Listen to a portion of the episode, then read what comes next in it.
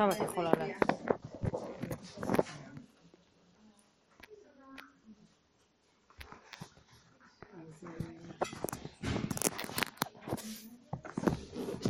זה שיעורים הם מאוד עמוקים וגם הם, הם בשיטת חשיבה שונה מהטבע הרגיל. ואני אף פעם לא יודעת אה, מאיפה אני אתחיל, כי אם יש המשכיות, מה שסביר להניח ש... שכל פעם מחדש אני צריכה לתת הקדמה על הצורת חשיבה של הדרך הזאת. כי כל פעם מחדש, מאחר והיא לא בטבע, היא מתחמקת לנו מהשכל. אז לכן, כל פעם שיש לי איזה היסוס, באיזה מקום הם, הם כבר בעניין, הם עסוקות עם הדרך, או שנעשה הקדמה.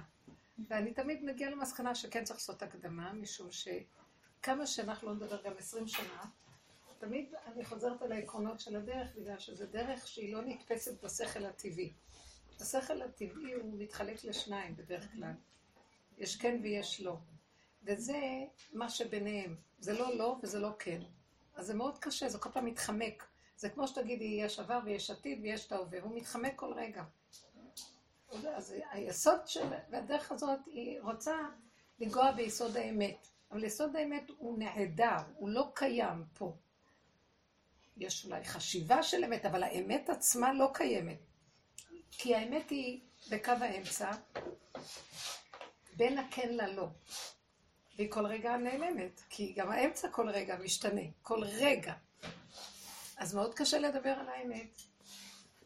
אבל כולנו באיזשהו מקום מתגעגעים לאמת. אז איפה נחפש את האמת?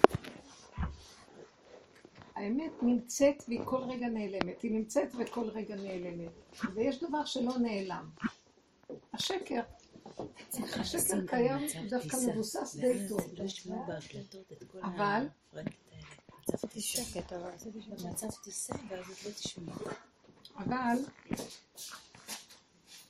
אה, השקר זה הבית שלו פה.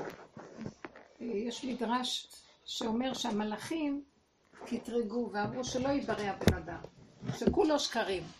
יותר טוב שלא ייברא מה שייברא.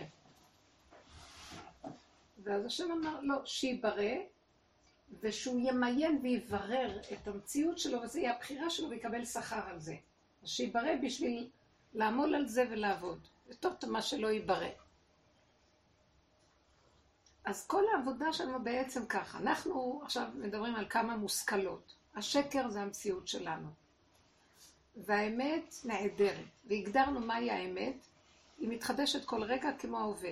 וההווה הוא לא נתפס, אז האמת וההווה הם יכולים ללכת ביחד. אותו דבר גם המקום והזמן, שזה גדר הטבע. כשזה מתרחב, אז יש זמן, יש עבר ויש עתיד, והמקום, יש מקום, למשל את נסעת לאמריקה, זאת אומרת, יש מקום שנקרא אמריקה. אבל עכשיו שאת מדברת על אמריקה, את לא באמריקה, את עומדת עם רגליים פה, והמוח שלך באמריקה, אז אין מקום כזה כרגע, באמת. יש מחשבה על המקום.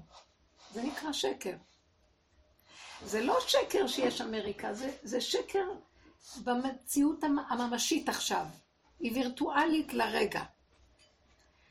אז עכשיו שאנחנו באים לחפש את האמת, שהיא כל רגע נעלמת, ואין לה פה בית קבוע, אז איך, איך נשיג אותה? נגיד עוד דבר, שהשקר, אומרים אין לו רגליים, אבל בכל אופן יש משהו שמחזיק אותו, כי אחרת הוא לא היה מציאות. אז אפשר להגיד שבתוך השקר יש רגע אחד של אמת, או נקודה אחת של אמת. אז אולי כדי לחפש את האמת, נחפש בעצם את השקר, ושם נגלה את האמת. זאת אומרת שאם בן אדם, או בוא נגיד, אם אנחנו רוצים לחפש את האמת בגדר של זמן, אז אנחנו צריכים לתפוס את הרגע. אם אנחנו רוצים לחפש את הגדר של המקום, אנחנו צריכים להיות באותו מקום. בשביל שזה יהיה האמת. ואם אני לא מוצא לא זמן ולא מקום, אני בעבר או עתיד ואני במקום אחר שלא במקום, וזה נקרא השקר, אז אין לי דרך להתחיל למצוא את האמת רק מתוך השקר עצמו. כי אין לי רק שקר. הבנתם את המושכלות שאנחנו מדברים עליהן? אם כן, אני חוזרת. התחלתי ואמרתי, רגע, אנחנו מדברים על האמת, ותכף אנחנו נגדיר אותה יותר וניכנס בה בתוך העומק. אז איך אני אתחיל איתם? כבר דיברנו על זה כמה שיעורים. האם הם קלטו ואנחנו כולנו נלך לשלב הבא? ואז אני אומרת לעצמי, לא. תחזרי עוד פעם. בגלל שעצם האמת היא כל רגע מתחדשת, אז תחדשי גם כן מחדש. אז בואו נתחיל מחדש הכל. מה נתחיל? החשיבה של הטבע שבה אנחנו חיים, אנחנו חיים במוח. הכל וירטואלי, הכל במוח. אין אמת בחיים שלנו. יש אולי מקסימום מחשבה של אמת, אבל היא מחשבה. אנחנו רוצים לחיות באמת. האמת עצמה היא בבשר. בזמן ההתנסות ממש, בכאן ועכשיו, בחושים הפשוטים. יש באדם שתי מדרגות, מדרגת השכל והדעת, ויש בו מדרגת הבשר, הבהמה, או נקרא לזה, מדרגת הדעת זה הכוח המלאך שבאדם, זה השכלי הנבדל, ככה הוא נקרא, והבהמה היא הכוח החושי המעשי הפשוט. אז האדם הוא בעצם תרכובת של שני כוחות. כאשר המלאך זה, בוא נגיד, הצד האחד, והבהמה זה הצד השני. אבל עדיין, מהי מדרגת האדם? אז זה לא מלאך, וזה גם לא הבהמה, זה מה שביניהם. זאת נקודת האמת של המדרגה של האדם. כי מלאכים יש להשם בשמיים, ובהמות יש לו בשדות. חיות, בהמות. אז בשביל מה נברא האדם? עכשיו שימו לב לטעות של הבני אדם. טעות של בני אדם זה שהם רוצים להיות מלאכים. במדרגה הכי גבוהה אנחנו שואפים להיות מלאכים. אבל אנחנו מפסידים את מדרגת האדם. אז בואו נהיה בהמות, גם כן מפסידים את מדרגת האדם בפוטנציאל שלנו. אז אנחנו צריכים, אם כן, מדרגת האדם היא מדרגת האמת. היא מדרגת ההווה, היא מדרגת כאן ועכשיו. ואנחנו אף פעם לא ממשים את מדרגתנו כאדם באמת. למה? כי יש איזה מנגנון במוח שלנו שהוא, מפש... שהוא לא נותן לנו להגיע לנקודה הזאת. הוא כל הזמן זורק אותנו או למדרגה של הריחוף הגבוה, או למדרגה של הבהמה, של ההפקרות, של הפשטות, שאין בה חשיבה ואין בה כלום. חושים. הדרך שלנו, אנחנו שואפים להגיע למדרגת האדם. כי, אני אסביר לכם נקודה.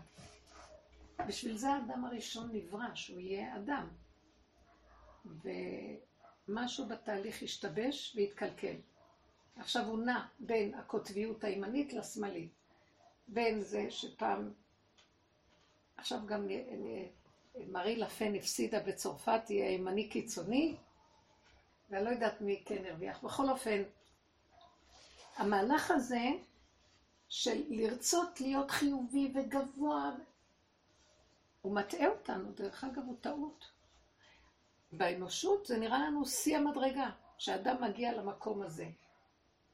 וזה לא נכון לעשות ככה. כי הבן אדם, הוא צריך להיות עם רגליים על הקרקע ולנשום פה. ולקחת את השכל שרוצה להיות שם כמו המלאך, ולהביא אותו לתוך המצב של הגוף, הבהמה.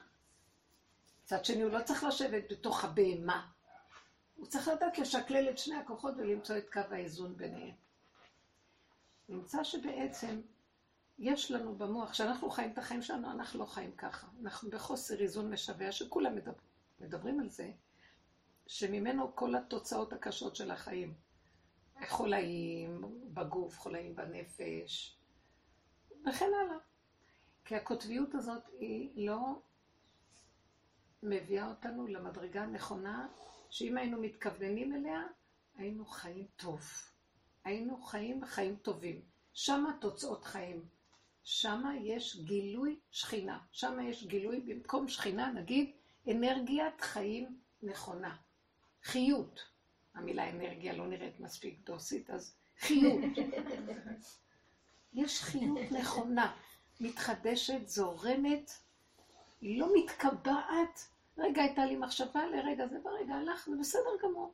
בן אדם יש לו מחשבה, היא נמלטת לו, הוא כבר מבוהל. הוא מחפש אותה. לא צריך לחפש שום דבר. היא תבוא עד אליו במקום הנכון, אם הוא יושב רגוע. המהלך הזה הלך לאיבוד, וזה מה שהשם הוציא את עם ישראל ממצרים. מצרים מסמלת את הקוטביות הזאת של שתי המהלכים האלה, שזה בעצם הייתה התרבות העיקרית בדור ההוא, כמו אמריקה של היום. המיצרים של הטבע, שהם שואפים לשתי כוחות, מנגדים וכל היום.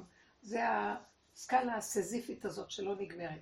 ואילו השם הוציא אותנו ממצרים, שאנחנו נהיה, נהיה קשורים איתו, עם הכוח האנרגטי הזורם, שממנו כל תוצאות חיים,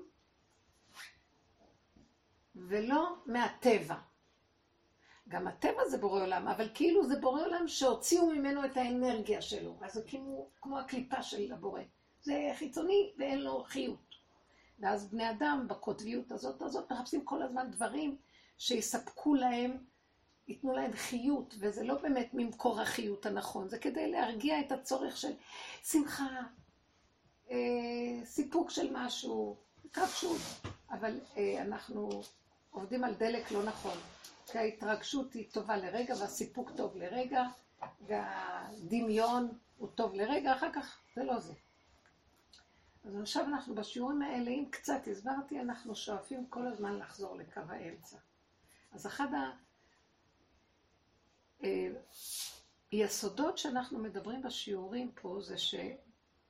אני אמרתי, אני מחפש את האמת, אבל היא כל רגע נעלמת, אז מה אני צריכה לעשות? בואו לא נבדוק איפה האמת, קשה להשיג אותה. בואו בוא נשים פנס על החיים שלנו, איך אנחנו נראים, ונלמד את השקר של החיים שלנו. זו התחלה מאוד גדולה להכרת האמת. זה נראה כאילו אבסורד, אבל הוא מאוד חכם. אין לי איך להשיג פה אמת, אבל אם אני אשיג את השקר שלי, ואיך אני חיה, אז ממנו אני אתחיל להגיע לאמת. עכשיו, איך אני אגיע איך אני אלמד את מציאות החיים שלי. יש לנו כוח בתוכנו, קראתי לו המלאך, הריחוף החיובי, שהוא כל הזמן זורק אותנו מהחיים ולא נותן לנו להתחבר למציאות. אפילו השקר, נניח מצב לא טוב, ישר אדם בורח מהמצב הלא טוב שלו, הוא לא יכול לעמוד בו.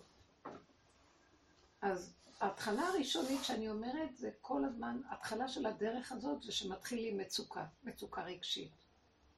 בדרך כלל זה מצוקה רגשית. מצוקה רגשית היא מסמלת לי שיש לי פלונטר בחשיבה שהתפתח לא נכון והוא נהיה רגש. אחר כך גם הגוף כבר מתחיל להסתבך. אבל הצד הרגשי הוא הדבר הראשון שאדם יכול להיות לו קשר כדי לזהות שמשהו אצלו לא בסדר. כי יש לו איזה משהו שהוא מרגיש.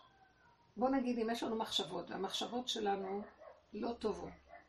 לא כל כך נזהה אותן עד שזה לא יגיע למצב של, שזה יתגשם לאיזו הרגשה או לאיזו הוצאה לפועל מסוימת של אותה מחשבה. אז בעצם התחלת האמת מתחילה, לחפש את האמת מתחילה שאני צריך, או לחפש את השקר, שאני מתבוננת, זה לא התבוננות, שאני מחוברת למצב הרגשי שלי. המקום הזה של, בוא ניקח אני קוראת לו תוכנת עץ הדת, טוב ורע, הוא בעצם דואג, הצד החיובי דואג כל הזמן לרחף אותי מעל, שאני לא אהיה מחוברת, והצד של הבהמה כל הזמן דואג להפיל אותי לאדמה, שאני אהיה בייאוש ולא יהיה לי חשק לכלום. אז אני נע בין שתי הכתבים של גאווה או ייאוש. ואנחנו רוצים קודם כל, אחד המהלכים החשוב ביותר זה לעצור את הריחוף, לא להיות בריחוף. לא להיות במוח. חושבים, טוחנים, מבינים, משיגים, לומדים הרבה, יודעים הרבה. תגידו, מה, אז אדם לא ילמד הרבה? תדעו לכם, המצב הזה שהבן אדם לומד הרבה ויודע הרבה, והוא לא מאזן את זה עם מציאות הגוף, נוצר מצב של ניתוק. וריחוף. הריחוף הזה הוא מסוכן מאוד למציאות האדם. אדם מדומיין על דברים שהוא לא באמת חי אותם. הוא לומד משהו, הוא חושב שמה שהוא לומד הוא יודע. אבל הוא רק יודע אותם בדעת, הוא לא חי אותם באמת. ניסיון הכי קטן שבא, מפיל אותו. המצוקות הרגשיות מראות לבן אדם שהוא, אין לו איזון. עכשיו בוא נגיד, חכמים אמרו, חז"ל אמרו, כל מי שחוכמתו מרובה ממעשיו, אין חוכמתו מתקיימת. כאילו, יש לו כל כך הרבה דעת, אבל אם בא לניסיון, פתאום נעלם לו כל הדעת והוא לא, לא יודע מה לעשות. או שהוא מתנהג הפוך ממה שהוא יודע. צועק, או כועס, עושה פעולה לא שכלית ליחס שהוא כל כך הרבה למד ויודע. גם אמרו חכמים, בן אדם שהוא כועס, יש לו הרבה כעס, זה סימן שיש לו יותר ידע מיכולת ההכלה של הידע. זה אחד הסימנים. בן אדם שיש לו הרבה כעס.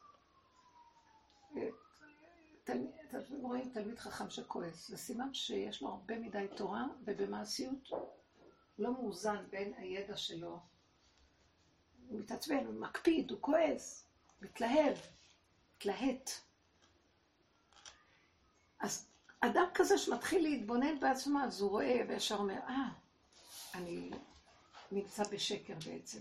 אני יודע הרבה ואני לא מאוזן במש, בין מה שאני יודע לבין מה שאני מקיים. אז הדבר הראשון שאנחנו צריכים להבין, אנחנו תרבות ששואפת להעיף אותנו מחוץ למציאות שלנו הפנימית. אני אגיד לכם את האמת, המוח מאוד מטעה אותנו. יותר נכון שכדי לאזן את המצב הזה, שנלמד לחזור למציאות הגוף. כדי לאזן. יותר לסגור את המחשבה ויותר להיות שייכים לחוויה של העכשוויות. ושם בעכשוויות אנחנו נראה את עצמנו יותר נכון. אז בואו נראה, אם יש לבן אדם בלבולים, מישהו אומר לו משהו, וישר זה מבהיל אותו, ואז הוא מתחיל להיות רגשית מזועזע או לא, לא מרוכז, סוער. היא באה אליי היום מישהי לשיחה, והיא מתארת לי את המצב של, ה, של הקשר שלה עם הילדים, שכבר עזבו את הבית והתחתנו. ואז היא אומרת, היא כולה מלאה תלונות. על הילד הזה, ועל הילד ההוא, ואשתו של זה. והיא אישה מאוד טובה, היא נתנה להם הרבה, אבל היא אומרת, זה דרך ארץ, זה מצוות כיבוד הורים שכך וכך קורה, זה כך וכך, והיא יושבת מלאת צער. ואז מה שיכולתי להגיד לה זה שקודם כל זה שיש לה צער, מראה שיש לה משהו אצלה מנותק מהמציאות הנכונה שלה. יש לה הרבה מחשבות על הילדים, והיא שופטת אותם ודנה אותם. ויש לה דעות איך זה צריך להיות ולמה זה לא ככה. אז ככה אנחנו חיים, אמרתי לה, זה התרבות. ואנשים מתהלכים המון כאבים. כי היה צריך להיות ככה. היא אומרת לי, אבל כתוב בתורה כיבוד הורים. אז כתוב בתורה כיבוד הורים, ויש דרך ארץ. אמרתי לה, זה כתוב. אם מה שכתוב עושה לי שערה, אז אני לא רוצה את מה שכתוב. אם מה שכתוב מטפח אותי ונותן לי נקודה שאני יכולה לחיות עם זה נכון, זה תוכנית טובה. אמרתי לה, זה לא הבעיה במה שכתוב. כתוב, מה שכתוב הוא נוטרלי. מה שאת עושה מהכתוב. הכתוב רק אומר, לפנות ימינה, לפנות שמאלה. יש לך טענה למה כתוב לפנות ימינה או לפנות שמאלה? יש לך טענה למה ש... לא מתקיים, כשאת פונה ימינה, לא מוצא חן בעינייך הרחוב עכשיו שפנית ימינה. מה, איזה מין רחוב זה, מה כתוב כאן לפנות ימינה? לפנות ימינה. את צריכה להישאר יותר בנוטרל, פחות בפרשנות של המוח, פחות ברגש, ואז תתחילי לראות שנכון שאולי הם לא יתנהגו כמו שנראה לך שצריך, אבל זה מה שנראה לך. זה איך שאת שופטת את הדבר. ונתתי לה דוגמה, היא סיפרה לי על אחד הילדים, שהוא התחתן מאוד מאוחר. עכשיו זו השנה הראשונה שלהם שהם נשואים, אחרי זה חצי שנה, והיא אמרת שבקושי הוא מתקשר, הוא היה מאוד קשור אליה, בקושי הם לא מתקשרים, לא אומרים מילה, לא... מה, מה, אני לא קיימת? מה זה הדבר הזה? אז אמרתי לה, תראי, זה איך שאת דנה את זה. 28 שנה הוא היה ילד שלך וכל היום איתה. חצי שנה הוא התחתן, עכשיו כל כולו שקוע בנישואים ובבנייה. זה לא חושב נגדך, אבל עכשיו נמחקת לו מהמוח, כי ככה זה. הם בוגדנים, את לא מבינה. אמרתי לה, ניצלתי את ההזדמנות לרדת עליו. אמרתי לה, כן. כי ככה הבנים מקבלים בתור בן, הוא מקבל, היא, היא אומרת לי, היא כל היום בקשר עם אמא שלה. אמרתי לה, כי ככה זה הבנות. והיא אומרת לי, הם כל היום רבות, אל תחשבי שיש לה קשר טוב. אמרתי לה, היא צריכה את האימא לריב איתה, את לא מבינה, היא צריכה. אבל הוא לא צריך את זה. הוא זה טבע האיש, יש לו מה שהוא צריך, הוא מקבל מה שהיה מקבל אצל אמא שלו, ויותר עכשיו. מקבל ממנה. אז עכשיו, המושג שלך, תראי, חכי שנה. תראי שהוא יחזור עליו. הם יחזרו, משעמם להם עם עצמם. הם יחזרו עוד פעם להורים, מה עכשיו? אין לך סבלנות, אז את שופטת אותם, זה כיבוד הורים, זה מה איפה מה שנתתי לו. אמרתי לה, זה המחשבות שלך והדמיונות שלך וההתאחדויות שלך והמצוקות שלך עכשיו שנהיו כתוצאה מזה, התרחבת, איבדת את הנקודה. אז עכשיו בפעם ראשונה אל תאמיני למוח שלך בכלל, כי הוא לא שופט נכון את המצב. הוא נגוע, הוא לא שופט טוב. תגידי, אז אומרת לה, אז איך אני אעבוד? מה אני תגידי, אמרתי לה ככה, יש לך פתאום מצוקה מזה? תגידי, שווה שאני בכלל אהיה מצוקה מהם בכלל? הם שכחו אותי ועוד אני אהיה במצוקה מהם? איזה טיפשה הם. שילכו להם, גם לי יש חיים שלי. למה את רצה במחשבה אחריהם? משעמם לך. כי אנחנו פרזיטים. כי אנחנו רוצים לחיות דרך השני, כי אין לנו מצד עצמנו עמוד שדרה. אין לנו קשר עם אנרגיית חיים נכונה, עם השכינה, שכל רגע מחיה אותנו וכיף לנו וטוב לנו ואנחנו שמחים. ומה שבא במחיצתנו, אנחנו גם נצרף אותו לשמחה ויהיה כיף. משעמם לך, ריק לך. על מי עכשיו אני אלך אה, להתלבש ולרדת עליו? שיהיה לי קצת מעניין בחיים. ככה בערך אנחנו נראים, לא? כל המצוקות שיש לנו בין אדם לחברו, שזה יכול להיות הילד, האבא, הבעל, הסבא, לא יודעת מה, חברים, כי משעמם לנו. הסכסוכים האלה נובעים כי משעמם לבן אדם במוח. נחש משעמם לו, מסתובב ואין לו תוכן, הוא אוכל את הראש, את הזנב. אבל זה גם בגלל מה שאמרת מקודם, ש... איך אמרת את זה? שכאילו אנחנו חושבים שככה היה צריך להיות, זה מה שעושה את כל נכון. יש לנו תוכנית. שאיך זה... עכשיו, התוכנית היא מאוד יפה. כיבוד הורים. התנגדות למציאות. כן. כיבוד הורים, ויש הגדרה בהלכה, נותנים לנו כללים, זה ספר חוקים. עכשיו, ספר חוקים הוא לא טוב או רע, הוא לא רגשי או לא רגשי, חוקים פשוטים. אם משהו לא מסתדר לי כמשך חוקים, אז אני רוצה להצדיק, לכעוס. אז אני אומרת לעצמי, לא.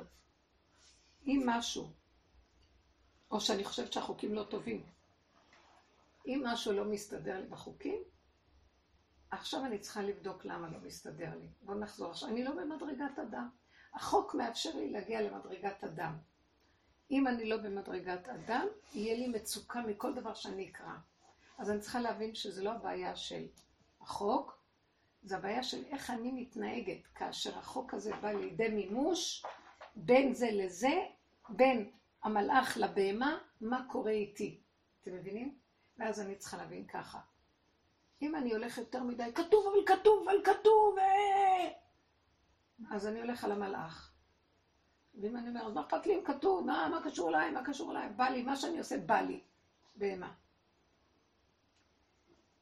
בוא נגיד שהילד שלך לא נראה לך מכבד אותך. אז תעזבי אותו, ותשאלי שאלה, למה הוא לא מכבד? מה לא בסדר איתי שהוא לא מכבד אותי? תקחי אחריות. מה אני עושה שהוא לא יכבד אותי? לכל דבר יש חלק, נכון?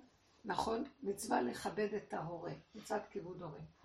בתוך הכיבוד הורים, בתוך החוק, יש מה שנקרא אנטיתזה של החוק. זאת אומרת, שהחוק אומר שאם אתה כהורה לא תתנהג טוב, ומתחת לסף של השורה אני קוראת, אז גם אתה קשור לחוק הזה, אז לא יכבדו אותך, נכון שיש אפשרות כזאת? המצווה אומרת, תכבד את ההורה. עכשיו, ההורה צריך גם לדאוג שהוא יהיה ראוי שיכבדו אותו, לא? מרגע, מרגע שיש מצווה לכבד את ההורה, יש גם לי, תזהר לגרום שיכבדו אותך, הבנת? מתחת. מעברות את המכשול. אז תבדקי את עצמך קודם כל, למה לא מכבדים? אז אמרתי לה, הוא כן מכבד אותך, את פשוט מדומיינת, כי יש לך קוצר רוח ויש לך בהלה. כי כרגע הוא בונה את הבית שלו, ואת עוד חושבת שהוא רווק. בתהליך הזה אמרתי לה, יש מהלך שלוקח קצת זמן, והוא מתנתק משעתו מהמוכר והידוע, והוא הולך לבנות את הפינה שלו. אז זה לא שלא מכבד אותך, הוא פשוט עכשיו לא עסוק במצווה הזאת, יש לו מצווה אחרת שפוטרת אותו מהמצווה הזאת.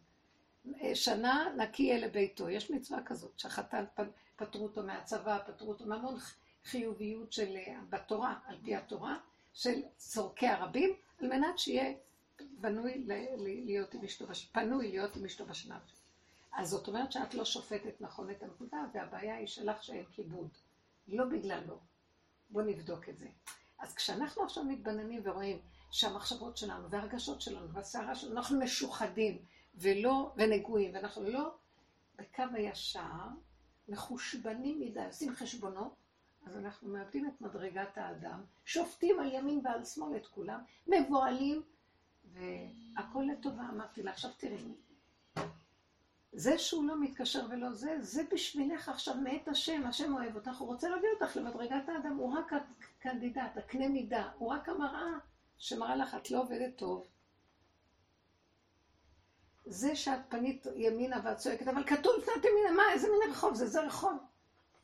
זה עכשיו צריך לבדוק שיש משהו אצלך בתפיסה ובפרשנות שהוא לא עובד טוב. את גורמת למהלך. אני רוצה שנתמקד בדבר הזה. מדרגת האדם זה לא להאשים שום דבר, רק להסתכל על כל מה שקורה לנו, שמניע אותנו. שומעת מיכלי? ואת שומעת מיכל? המדרגה הזאת, כל מה שקורה לי והוא סותר אותי, זה על מנת להחזיר אותי אה, לאמת. זאת אומרת, השם אוהב אותי, והוא לא רוצה שאני אתפשט בשקר. בוא נגיד מה יכול לקרות השקר, שהיא תרים.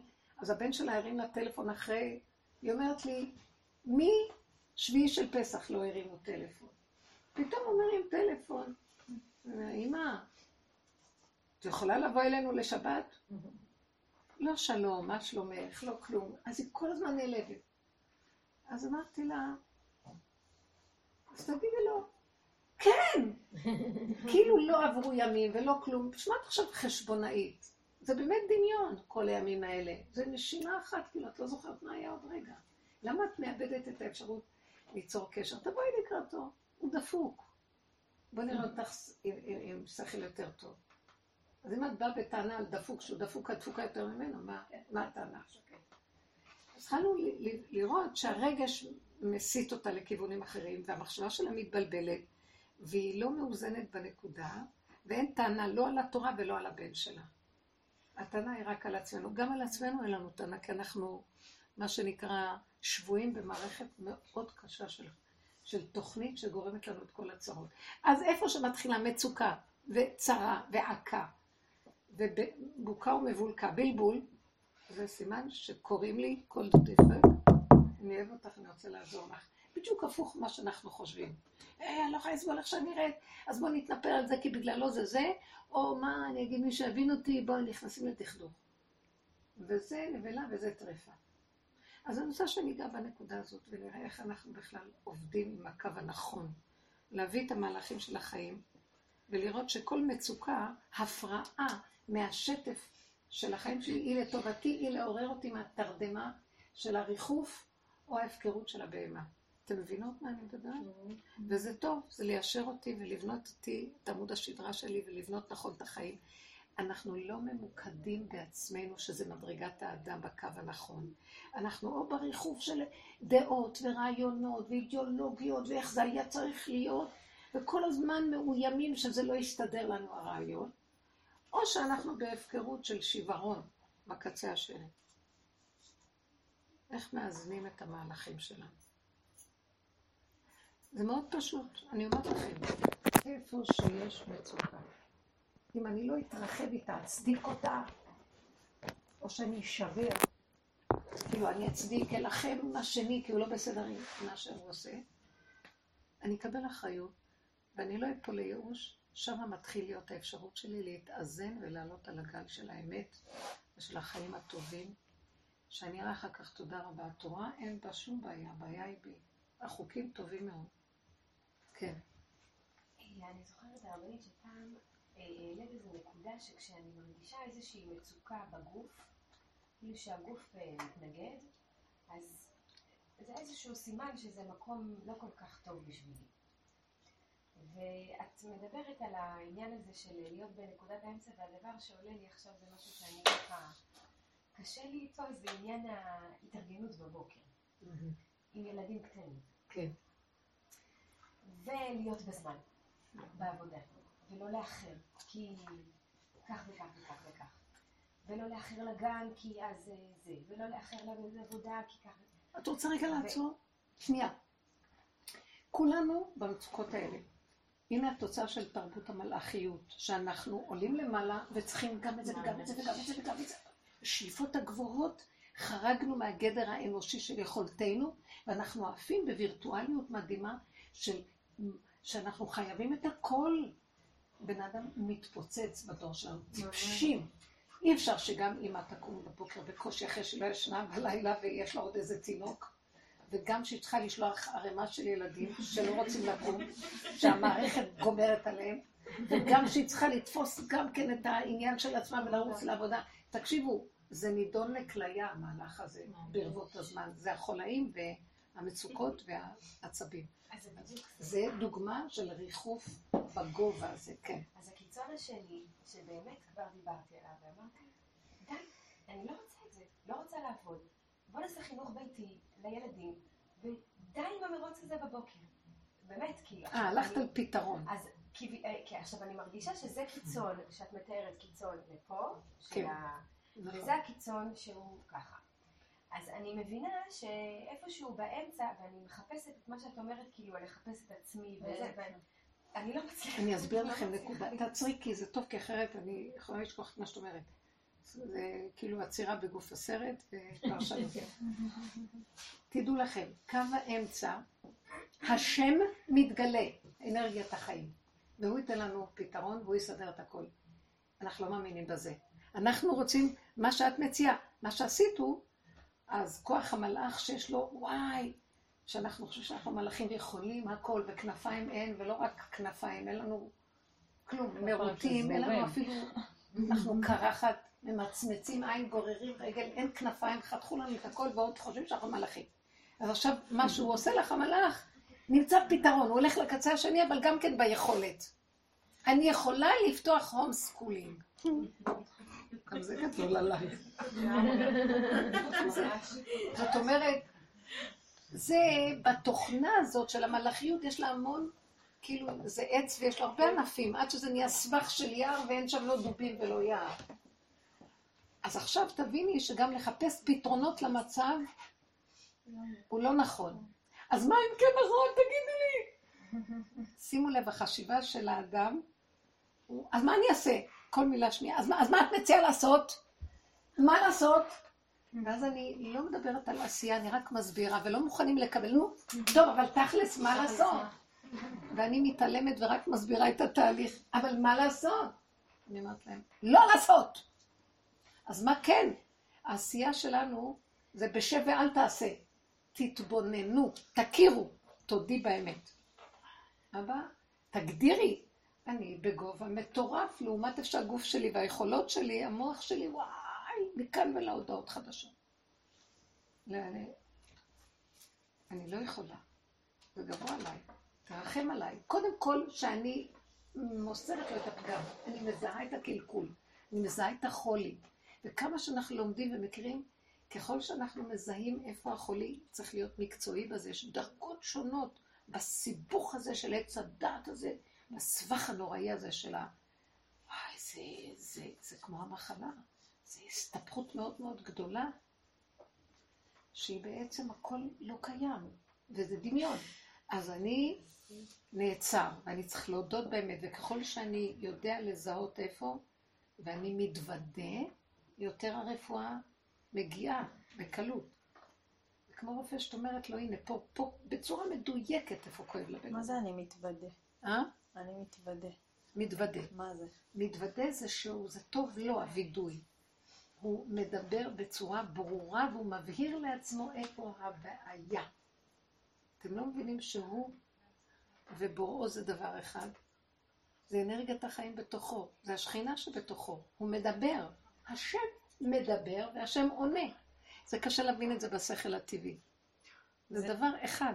אתם יודעים, אני רואה את זה. אם אני הרבה מאמינה שיוצא ממנה... פה. אל פה אדבר בו, כתוב על משה רבנו. משה מדבר והאלוקים יעננו בקול. מהפה של משה יצא. הוא מדבר והשם מדבר. אתם מבינים את הדבר הזה? בעץ הדת אני מדבר למישהו ומישהו מדבר למישהו אחר. וזה לא דיבור אמיתי. הכל מחשבות שכל אחד אה, מפטפטה, מקשקש. אבל דיבור אמיתי, איך הוא אמר? בפיך ובלבבך לעשותו. יוצא מהעומק של הנקודה. כשהוא מדבר זה גם נהייה. אתם יודעים שהדיבור זה פעולה? הדיב... לא צריך ידיים ורגליים. אם היינו בדרגה נכונה, הדיבור עושה רושם מאוד חזק ופועל. אבל אנחנו לא בדרגה הזאת. אנחנו מנותקים מהאמצע, שזה הפה והלב, בפיך ובלבבך לעשותו. ואנחנו רצים על הריחוף של המלאך או על הבהמה. אז אנחנו חייבים את האיזון הזה. קודם כל, אל תחפשי פתרונות. תזהי את המצוקה ותגידי, איך? תראו, אתם יודעים משהו שאני אגיד לכם? המלאך, במרכאות, במוח, התפיסה של המלאך במוח מפתה אותנו שהשם הוא גבוה, גדול. והאמת, אתם רואים את הטבע, את הגבולות שלו, את הכללים, זה השם. לא ללכת מעל היכולת. זה השם יצר חוקים, והגוף מוגבל. תכבדי את החוק, את לא יכולה גם לעשות זה וגם זה וגם זה וגם זה בחצי שעה. אתם יודעים שאנחנו מדומיינים? השם הוא מעל הכל. אני רוצה להגיד לכם שקר וכזב. כשאת מכבדת את חוק הטבע, שם מתגלה שכינה ויכולה להביא לך אפשרות נוספת. אבל לא בלי זה. זה נידון להתרסקות, לשקר. עוד פעם, המצוקה עוזרת לנו להגיד לא. המצוקה אומרת לי, גבול, גבול שמת בל יעבורו. שאמר לעולמו די. יש חוקים. החוקים זה דבר אלוקי. שמה שורה שכינה. קיבינו את השכינה והלכנו על המלאך, הבנתם? מלאך, אה, שקר וכזב. זה תפיסת הגויים, דרך אגב. זה תפיסת הגויים, הם סוגדים למלאכים. מדרגת האדם, אז הם חושבים שהשם בשמיים, ואנחנו אומרים, השם פה. יהדות מאוד מאוד, התורה. חז"ל אומרים, אנחנו אומרים בתורה, הלוואי אותי עזבו ותורתי שמרו. הכללים והחוקים של התורה יש בהם אלוקות. תלך איתם. זה פשטות. כפי שהכלל הגדר. גם התורה נותנת לנו את התורה שבעל פה, שזה הגדר. ואז אנחנו יודעים איפה הגבול הגדר והמידה, ולא לחרוג מהגדרים. בדור הזה, הכוח של המוח והחיוביות כביכול שלו, כוח המלאך, ממש זה כמו עבודה זרה. אנחנו מדי גבוהים ומנותקים מהיסוד הפשוט של השכינה, כאן ועכשיו. לא צריך רעיונות, לא צריך, זה גלות. רעיונות, חסידות, אורות, אל קשקושים. פה עושים, קיימים מצווה, אוכלים, שותים, ישנים, הולכים הכל בגדר, מחוברים לקו האמצע הפשוט, משם נובע כוח של ישרות, בהירות, נקיות, ואחר כך יש התפתחות. מה אכפת לי? יכולים לתת לי תוספות. תדעו לכם שמשה רבנו עשה ניסים. הוא קרא להם את הים, הגיז להם את הסלב, הוריד להם את המן. זה לא היה טבעי, נכון? יותר גבוה זה שלא צריך לקרוע את הים. יותר גבוה שהים זורם קבוע. יותר גבוה שהארץ מצמיחה את הלחם. למה שיאכלו לחם מן השמיים? האדם יושב בכדור הארץ. יותר גבוה שהנס הוא נמצא בתוך הטבע, מה שהנס לחוד וטבע לחוד. בגלל הגלות יש ניתוק. אז משה רבנו היה צריך להוריד את הנס הזה, כי היינו מנותקים לגמרי בטבע של מצרים. טבע, טבע, טבע, שהיה צריך לעורר את הדבר הקיצוני. אבל המטרה האמיתית, שהתורה ניתנה לחבר, אתה עושה מצווה בתוך זה יש אלוקות. אתה נושם בתוך זה יש אלוקות. אתה עושה צעד, זה גם הכל אלוקות. רב אושר היה אומר, אני מרים את הציצית. מי מרים את זה? זה השם מרים. אני אין לי כוח. רגע אחד הוא יכול לשתק חס שלום את היד ויד לא, לא תזוז. כל זה, כל דבר יש פה אלוקות. אבל המוח אומר, מה, זה, זה נקרא אלוקות? זה צלם, זה אני מרים את היד. זה לא דבר קטן להרים יד, שלא ינסו אותנו, חס ושלום. ואז נראה שיש דבר מאוד גדול להרים יד. המוח של המלאך שיגע אותנו. מה, גם זה משהו? זה המוח של המן, שישב על העץ חמישים אמה ואומר, וכל זה אינו שווה לי. גם זה משהו? כולם משתחווים לו, מה אכפת לך של מרדכי? מרדכי לא משתחווה, מה אכפת לך? תעלי מים. לא. יש לך מיליונים שמשתחווים. לא. למה הוא לא משתחווה? זה בדיוק אני. למה זה הוא? זה אני. התפיסה שלנו בחיים משוגעת. תראי, הבני אדם הולכים מדוכדכים בתוך הנפש. מה יתונן אדם חי? די לו שהוא חי. מה את חושבת שבאת לעשות פה בעולם? תראי, זאת עשתה זה והם עשו ועשו, מה אני עושה בחיים שלי? מפגרת. קמת, זה מה שאת צריכה לעשות. שתית קפה, זה דבר גדול. אכלת אוכל בוקר, זה עוד יותר גדול. מה אתם רוצים? מה אנחנו רוצים מהחיים? זה שיגעון הגדלות. וחיים את החיים כל הזמן, עוד מעט אני אגיע, עוד אני אגיע, לאן נגיע? לאן? ניפול, ניפול לאיזה בור אחר כך? לאן הולכים אחר כך? מפספסים את הנקודה. אבל אם לא היה לי את זה, גם לא הייתי מגיעה אלייך.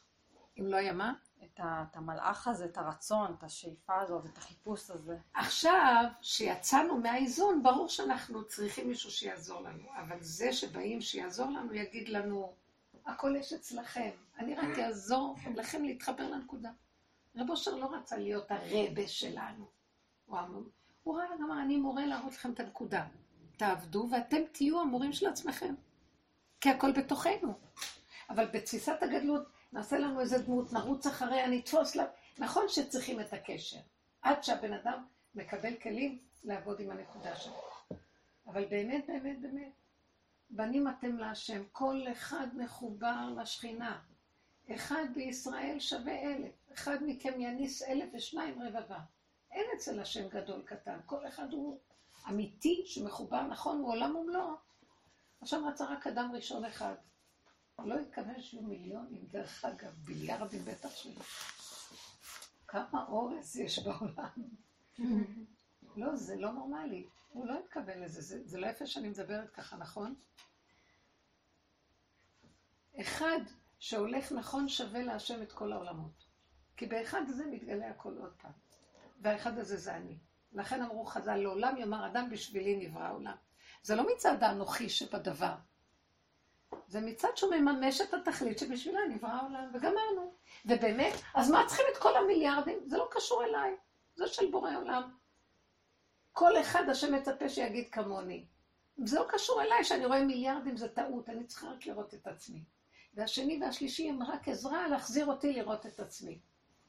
אמרתי לאותה אישה, את יותר מדי תקועה בילדים שלך. גם אני, אם אני לא אחנך את עצמי, שלא אכפת לי, אני תקועה בהם, הולך לי, הם מסבכים אותי, טוב. שיש לי מהם צרות, ואני עוד אלך לחפש, ו... אז uh, אני מפרנס את הצרות שלי, חסר לי מה לעשות בחיים, רק שכל הזמן יהיה לי כאבים? לא, לא, לא, אני לא הולך נכון. אם יש לנו מצוקות, סימן שאנחנו לא הולכים נכון. זה כאילו הגענו לנקודה ואומר, חזור, אתה לא, זה לא, זה רחוב אין מוצא. באמת שזה ככה. מיכלי, מה את אומרת? כל מה שקורה הוא תמיד לטובה, והוא מעולה.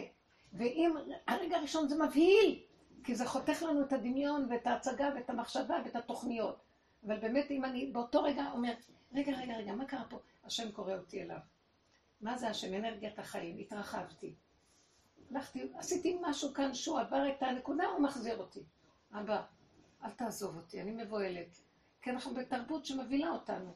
ואנחנו רואים את הריבוי הזה, וכולם, והכל שקר, מה כולם, מה כולם, מה כולם, זה דמיון כולם. תחזיר אותי, מה? אני אומרת לו, שיהיה לי קודם כל רגיעות נפשית, שמחה פשוטה. עכשיו אני רואה שהמוח משגע אותי. בוא נגיד שפתאום מישהו ידפוק בדלת, תגיד, גברת, הרווחת 50 מיליון שקל במפעל. אריאלה. פתאום אני אשכח שהייתה לי מצוקה. זה דמיוני המצוקה. איפה היא נעלמה? הסחת הדעת. אז תסיכי לכיוון, לזווית אחרת. תלכי לישון טוב, ולא חסר דבר. אני מפחד מאנשים, ככה מה... אף אחד לא קיים. אם אני מתכוונת נכון לקו האמצע ומתעקשת עם עצמי שזה על דמיון המצוקה, יתבצר לעומתי כוח מהצד השני הנגדי של קו האמצע ויעזור לי ויביא לי ישועה. וזה עובד, אבל אנחנו מאוד מבוהלים מהחיים. צריכים לאמן את עצמנו להאמין שיש בתוכנו חיות אנרגטית שבראה את כל המציאות, וכל המצוקות שבאות זה להחזיר אותנו אליה כי, התרחקנו ממנה, ולטובה. יש את הסיפור של רבי נחום איש גמזו בגמרא, שהוא נשלח אה, מטעם חכמי ישראל להביא לקיסר הרומי את המתנה, כדי שלא יטיל עליהם גזרות. בדרך הוא שם את זה, ישן, ושם את זה בפונדק באיזה זווית בחדר. נכנס גנב, כנראה בעל הפונדק, שחקר אותו והוא בתמימות סיפר לו. אז גנב לו את זה, הוא קם בבוקר, מישהו אחר, אני הייתי מתעלף, בטח. לא, לא, גם זו לטובה, גם זו לטובה, גם זו לטובה. כל מה שערן אומר זה הכל סיבות. עכשיו, איך הוא יכול להעיז להגיד שגם זו לטובה? בגלל שבתודעה שלו הוא היה מכוונן לקו האמצע כל הזמן, והוא ידע שהוא מחובר עם קו שמנחה אותו. גם את הסיפור הזה הביאו לו, וגם את זה, לבחון אותו אם יגיד גם זה לטובה, אז הכוח הזה עכשיו פועל עליו. הכוח הזה יסדר לו את הכל. הוא היה מכוונן טוב. ובאמת הייתה לו ישועה מאוד גדולה. נס, עשו לו משהו שלא בגדר נורמלי. באמת הופיע כוח שיכול לסדר הכל. אני מתחננת לבורא עולם לזכות למקום הזה. אז זה רצון ושוב, נופלים קמים עוד פעם ועוד פעם, כי אין לנו חיים פה. זה לא נקרא חיים איך שאנחנו חיים. אני מדברת על מצוקות, ותדעו לכם, גם אם נראה שאין לנו מצוקות, אנחנו מדחיקים ובורחים, ופתרונות ועצות, אבל אנחנו לא מכווננים נכון. כי היינו צריכים להיות שמחים כמו ילדים קטנים שלא אכפת להם כלום, הבנתם? כלום. זה בגלל המוח, המוח משגע אותנו, המוח הזה, זה לא נקרא מוח בכלל. כן. הפער כאילו בין זה שאתה לפעמים מבין את זה, לבין המציאות הוא מאוד גדול. אה, כן, הפער בין המציאות. עכשיו, המציאות היא וירטואלית. אבל היא מאוד מוחשית. אה? היא וירטואלית, אבל היא מאוד מוחשית. היא בחוש. היא יותר מדי חזקה המציאות. כאילו, כאילו זה בדיוק מה שאת מתארת. מה שאת מתארת אנחנו יכולים לתפוס אולי בדעת, נכון. להבין את זה. למה? אבל המציאות אנחנו חווים אותה בחושים. אני אגיד לכם את האמת, תקשיבו לי, אני מבטיחה לכם, אני מתאמנת שנים להבין שאני נמצאת בתוכנית שהיא נוצרת על ידי מחשבה. ואת ואני והיא וכל החברים וכל האנשים, אה, כשזה נהיה קבוצה, זה מקבע אותה, כמו שאת אומרת. אבל אני אמרתי לעצמי, תתחילי לשבור אותה את. במוח שלך. ואז, התרגיל שאני עושה, אני, שיש לי איזו מצוקה או משהו, אני אומרת, ריבונו שלום, אני, קודם כל אני מתחננת לך שאני לא אכנס לעומק המצוקה, כי הרבה פעמים יש לנו מזוכיסם כזה להיכנס דווקא לתוך החורבן הזה. ואז אני אומרת לו, תסגור לי את המוח. אני מתאמנת שאני מורידה את כל המוח לתוך הפה ואני אוכלת אותו. אני עושה ציורים, או שאני לוקחת אותו וקוברת אותו באדמה. פעם הייתי לוקחת עפר ושמה על המוח בציור. אחר כך אמרתי, זה המון עבודה. פשוט שימי אותה בעבודה, באדמה. כי ראיתי שהכי טוב שהוא לאט לאט נופל בעצמו. אז ראיתי שכשאני סוגרת את המוח, מסיחה את הדעת, לא נותנת לזה מחשבה, אומרת, אני לא יודעת מה יהיה, אבא תרחם עליי, אני לא רוצה להתקשקש פה. בערבות הזמן אני מתחילה לראות שאין מציאות כמו שנראה לי שיש. באמת. למשל, ילדים ככה וזה, ומה הם חושבים להם, ולמה הם זה, זה, זה מציאות במוח מקשקשת, את קוראת לזה מציאות. אמרתי לעצמי, לא רוצה לחשוב, לא רוצה לחשוב עליהם, מי הם בכלל? כרגע הם לא פה לידי, אני לא רואה אותם, הם שם, כל אחד במקום אחר. ואני סידרתי לי אותם, פתאום כולם אצלי במוח. הם באמת רק בדמיון שלי עכשיו פה. כל אחד במקום אחר. וזה אמר לי את זה לפני שנה, וזה אמר לי את זה לפני יום, ומה הקשר עכשיו שהכל מסתדר לי פה במוח? זה הצגה שאני יוצרת. אבל אם כן... לא קיים. זה כבר בוכים כולם ביחד. עכשיו את יודעת משהו? תקשיבי. הם כולם בוכים ביחד. את שמת פעם, עשית פעם תרגיל, שכשאת, יש רגע שאת חיה בגובה של המוח. זה נורא מבלבל שיש רעש. את לא יכולה לסבול את הרעש. אם את נכנסת לתוך הרעש הזה, ואת שומעת את הילדה, וההוא, וההוא זה, מתחילה לראות שכל אחד זה רעש אחר, דרך אגב, ורק המוח שלך מצרף את הכל ועושה תמונה, והוא מגדיל, זה זכוכית מגדלת במוח, והיא מה שמצהירה לי ועושה לי את המצוקה. אז אם כן, אל תיבא לי, תגידי ככה. אני אקשיב. עכשיו את מתמקדת, כשאת מקשיבה לא- בריכוז, את לא יכולה את כולם בבת אחת. כשאת לא ממוקדת, הכל כאן רועש. וכשאת ממוקדת, עכשיו תמקדי את המיקוד על הצעקה של הילדה הקטנה ושל הילד ושל הזה, ואז תראי שאת יכולה לסבול את זה, זה לא נורא בכלל. ולאט לאט גם תגידי, זה לא חייב בכלל שאני אתרגש מזה. את בוחרת אם היית רוצה. זאת אומרת, אני מסתכלת, אני לא חייבת להגיב לגירוי הזה. אני יכולה לראות אותו. מה אני אעשה לו? אין לי פתרון, שיבכו. אני מסתכלת על הגוף ואני אומרת, הבכי שלהם מלחיץ אותי, נו תזרזי אותם. אין לי כוח כבר לזרז את הגוף הזה כל הזמן לפי הצעקה שלו וה... יושב שם משוגע וכל הזמן הוא שולח לי פקודות ואני כמו מטומטמת רצה לעשות כל מה שהוא אומר לי. לא יכולה, אין לי כוח. לא יכולה. לא יכולה, אני אלך לאט. אז תפסידי את העבודה, תפסידי. אם תעשו כמה פעמים תרגילים, תראו שזה בכלל לא נורא. אני ראיתי שהמוח כל כך מבלבל אותנו ומלחיץ אותנו, שבאמת הרגע, נשאר לך חמש דקות, כשאת בסערה, גם דקה לא תספיק לך, לא, לא, לא, לא, לא, לא תוכלי להספיק בזה כלום. וכשאת בריכוז, החמש דקות זה המון זמן. הפונקציה של הזמן היא מדהימה, דרך אגב. אני אומרת לו, ואני אומרת לו, ריבונו שלו, אני חוזרת שעות מאוחרות, ואני צריכה לקום מוקדם. ואני אומרת לו, הגוף הזה זקוק למנוחה, וזה כיף, השינה היא דבר מתנה.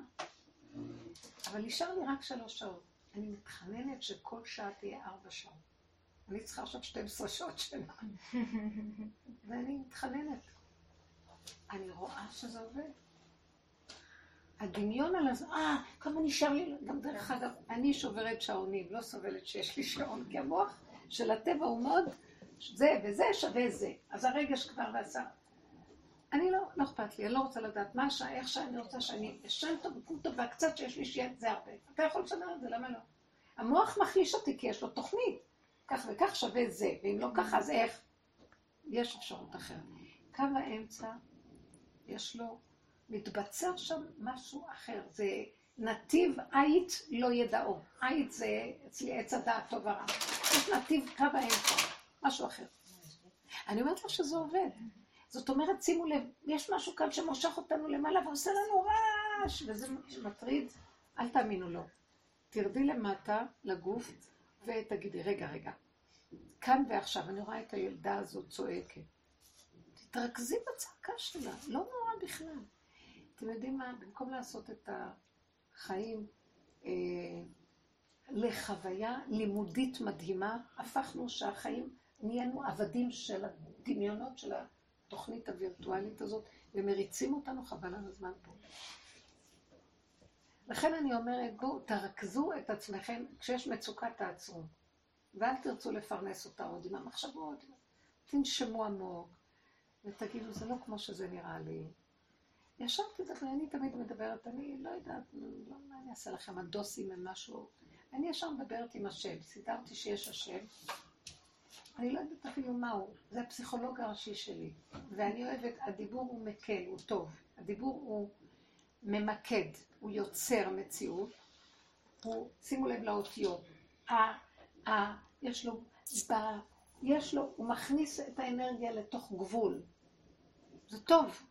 ממקד לי את הסערה לתוך מילים, לתוך תיבות, תיבה, כמו תיבת נוח. בסחוץ יש שערה ובפנים יש תיבה. אותיות נקראות תיבות. יצורים. זה עוצר את כל השערה. תדברו.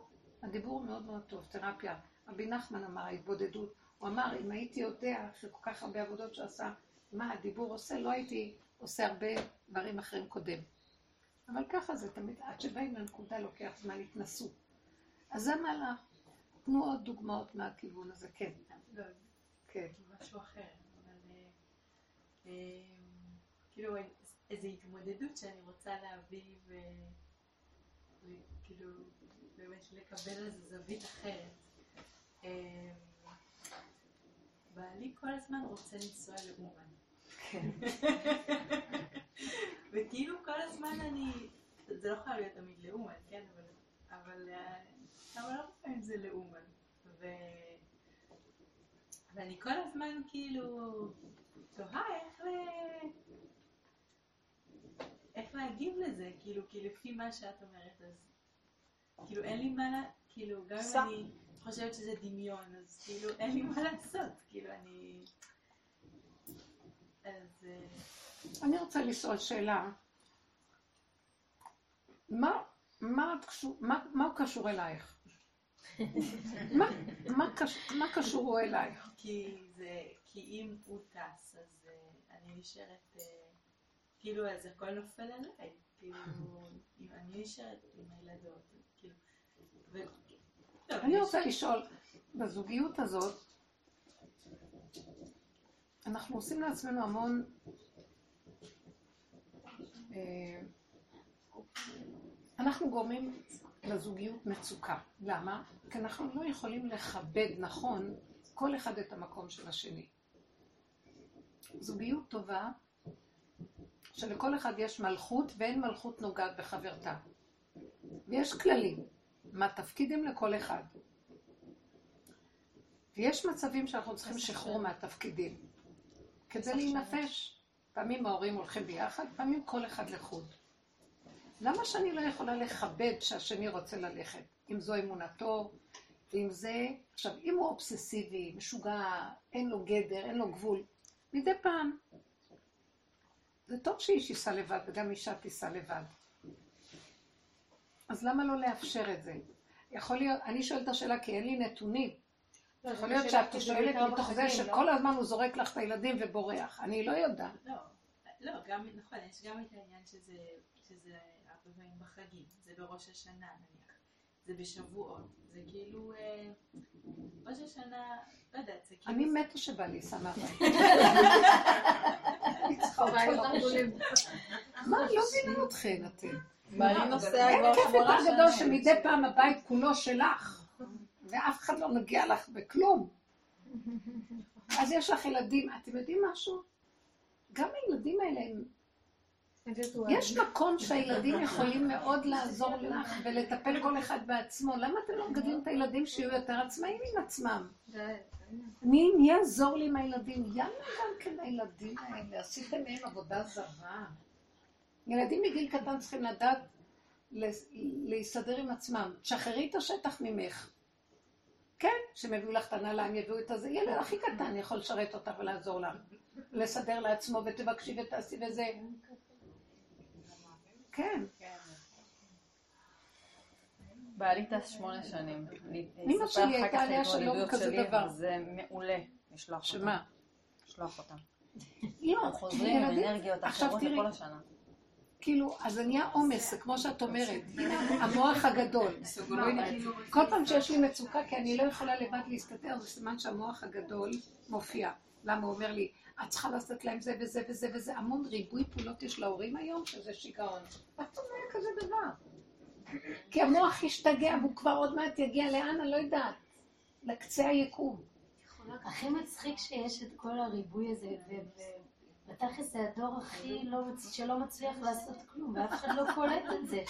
כולם ממשיכים לדרוש, וכולם הכי על הפנימי כי את יודעת למה? בגלל שמתחיל להיות כזה פער שמתפוצצים, כי באמת אי אפשר להכיל את מה שהוא רוצה מאיתנו. סוף סוף מתחילים, אבל אנחנו עוד לא יודעים את העניין הזה, אז אנחנו עושים לעצמנו מינוס, ואיזה מין בן אדם אני...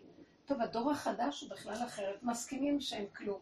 אם אפשר למצוא מישהו, לנצל אותו, שיסדר לנו הכל, בלי שום איסור מצפון, הם מנצלים את כל הסובב אותם. רק לקבל, לקבל, לקבל.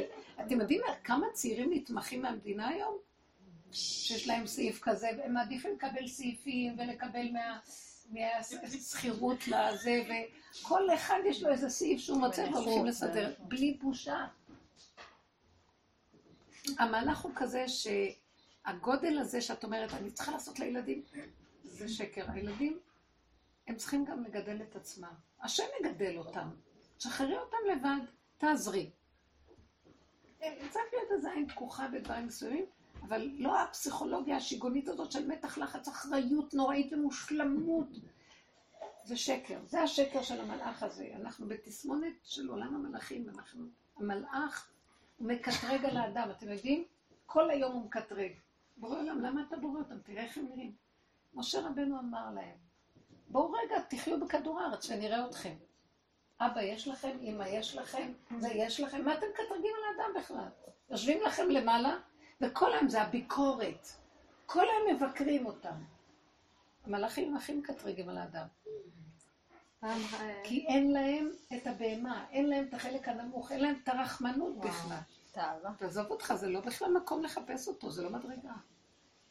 אני חושבת שכאילו מה שהרבה פעמים קורה לי בהתמודדות הזאת זה כאילו באמת, נגיד לפני איזה כמה שבתות הוא לא היה בשבת והייתה שבת ממש כאילו והייתי כזה, הייתי בטוב עם זה ובשמחה ובאמת הייתה שבת כזאת אה, מתוקה ו, ו, וטובה ביחד לבד עם הילדות. ו, אבל כאילו הרבה פעמים עולה לי באמת, כאילו, זה לא, זה לא נכון שזה ממש העניין הפרקטי דווקא של להסתדר, זה כאילו כן. איזה... קנאה. עולות לי, כן, עולות לי כן. מה, רק הוא ייסע ואני אשאר, מה, אני פריירית? זה דמיונות, ומה זה הדבר הזה, ומה, ומה, וכאילו, ומה זה כל הסיפור הזה, ו... ואז זה מתחיל להיות לי, ממש אני נכנסת מזה למצוקה מאוד גדולה. זה המסכסך הגדול שיושב, לכן הזוגיות נראית ככה, כל היום אחד גולש על השני, אם הוא חי מדי טוב, זה לא כל כך נראה לי. הוא גם צריך שיהיה לו סבב קצת. איך אנחנו דואגים לעצרת הצעדים אחד של השני, תקשיבו, זה שיגעון, זה חיים, זה... יש צרות עין לפרגן. קנאת איש מרעהו. הזוגיות היא קשה. זו תוכנית, היא מאוד יפה, יש בה רעיון יפה מאוד, והוא מדהים, הוא מחול. צריכים לדעת להתחבר ולצאת, ונקודת חיבור, וכל אחד לחוד. כל הזמן ביחד, ואם לא, זה, מה, יותר מדי טוב, לא, לא טוב. כי אנחנו לא יודעים לתת מרחב אחד לשני. במוח, המוח שלנו רשע. יושב שם שד והוא מקטרג. תסגרי אותו, תיסע אחי. תהנה. גם את תהני. שלא יהיה לך מצוקה. רגע של מצוקה תשאירי, לא בכוח. אם היינו יכולים להגיד, אני לא, ככה אני לא מוציאה אותם. יש גדר איך מוציאים את הילדים מהבית. ככה לא מוציאה אותם. זה שיגעון. כל בוקר הילדים האלה בטראומה. מסכנים. לא, המערכות משוגעות. בגלל איזה מפקחים זקנים מתקופת הבולשביקים, אני לא צריכה... המערכות לא משתנות, ועוד יותר, עוד יותר, עוד יותר נטחנים שם. כל אחד רוצה להרשים את השני שהוא יותר מקצועי. זה, זה נחשים. לא.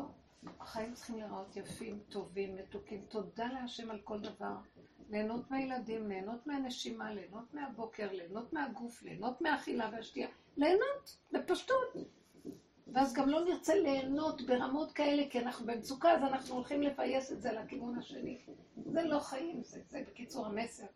אבל היא צריכה לזהות את המחשבות שלה בשביל להתמודד איתן, בשביל להעלות אותן, בשביל... אה, נכון, לכן... צריכה לדעת מה עובר לה. אנחנו כאן בונים מחשבה אמיתית פשוטה. המצוקה הזאת שיש לך, בואי תחזרי אותה אלייך. זה לא בגלל שהוא נוסע. תתבונני בעצמך ותגידי, לא, כי יושב אצלי, ובסוף בסוף זיהית, יושב איזה כוח שיש לו צרות עין, למה שהשני ילך לו עכשיו ואני אשאר לי פה? את לא, את לא כל כך גרוע, הוא לא בכזה גן עדן שנוסע אליו. נוסע לאומן, לאן הוא רוצה לנסוע? מאוד קשה התנאים שם, לא? אולי עכשיו זה כבר יש שם מלון. אני לא מבינה, אנחנו נוסעים לאומן. נסעתי, פעם הייתי רבנית של איזה קבוצה, לקחו אותי לנסוע עם קבוצה. פעם אחת נסעתי רק כשנפתח מסך הברזל. וואו. כן, בהתחלה, בהתחלה, בהתחלה, שמעו, אני די מבוגרת. וממש, אני זוכרת שנסענו במטוס, קודם כל שפתחו את ה... את ה נכנסנו לשדה התעופה שם בקייב, כמו ריח של נפתלין. שדה התעופה היה סגור 80 שנה, הבנתם? אז הכל היה נראה כאילו איזה מחנה צבאי כזה. אחר כך לקחו אותנו במטוס מקייב לאומן. פעם היו נוסעים במטוס. אבל המטוס, פחדתי שהחלון היה נפתח כל רגע, ושהוא יתפרק כל רגע, ואני מחזיקה. אמרתי, מה הולך פה, מאיפה הוציאו את המטוס הזה? התפללנו, פחדנו שנתפוצץ באמצע הדרך. זה הסיוט. ועד שהגענו עכשיו, עוד כשאנחנו הגענו, הציון היה, אישה זקנה, היה לה את הבית שם, ואני ישנתי במיטה עם הגב לציון של רבי נחמן, הקיר של הגב, הנה הוא. היה הכל בכלל, אין תנאים, אין שירותים, בקושי, בקושי היה כלום. אין מים חמים. בסדר. אחר כך אה, לקחו אותי בתור אה, קבוצה, נהיה כבר עסקים מזה, הבנתם? עשו עסקים, עושים קבוצות, ו...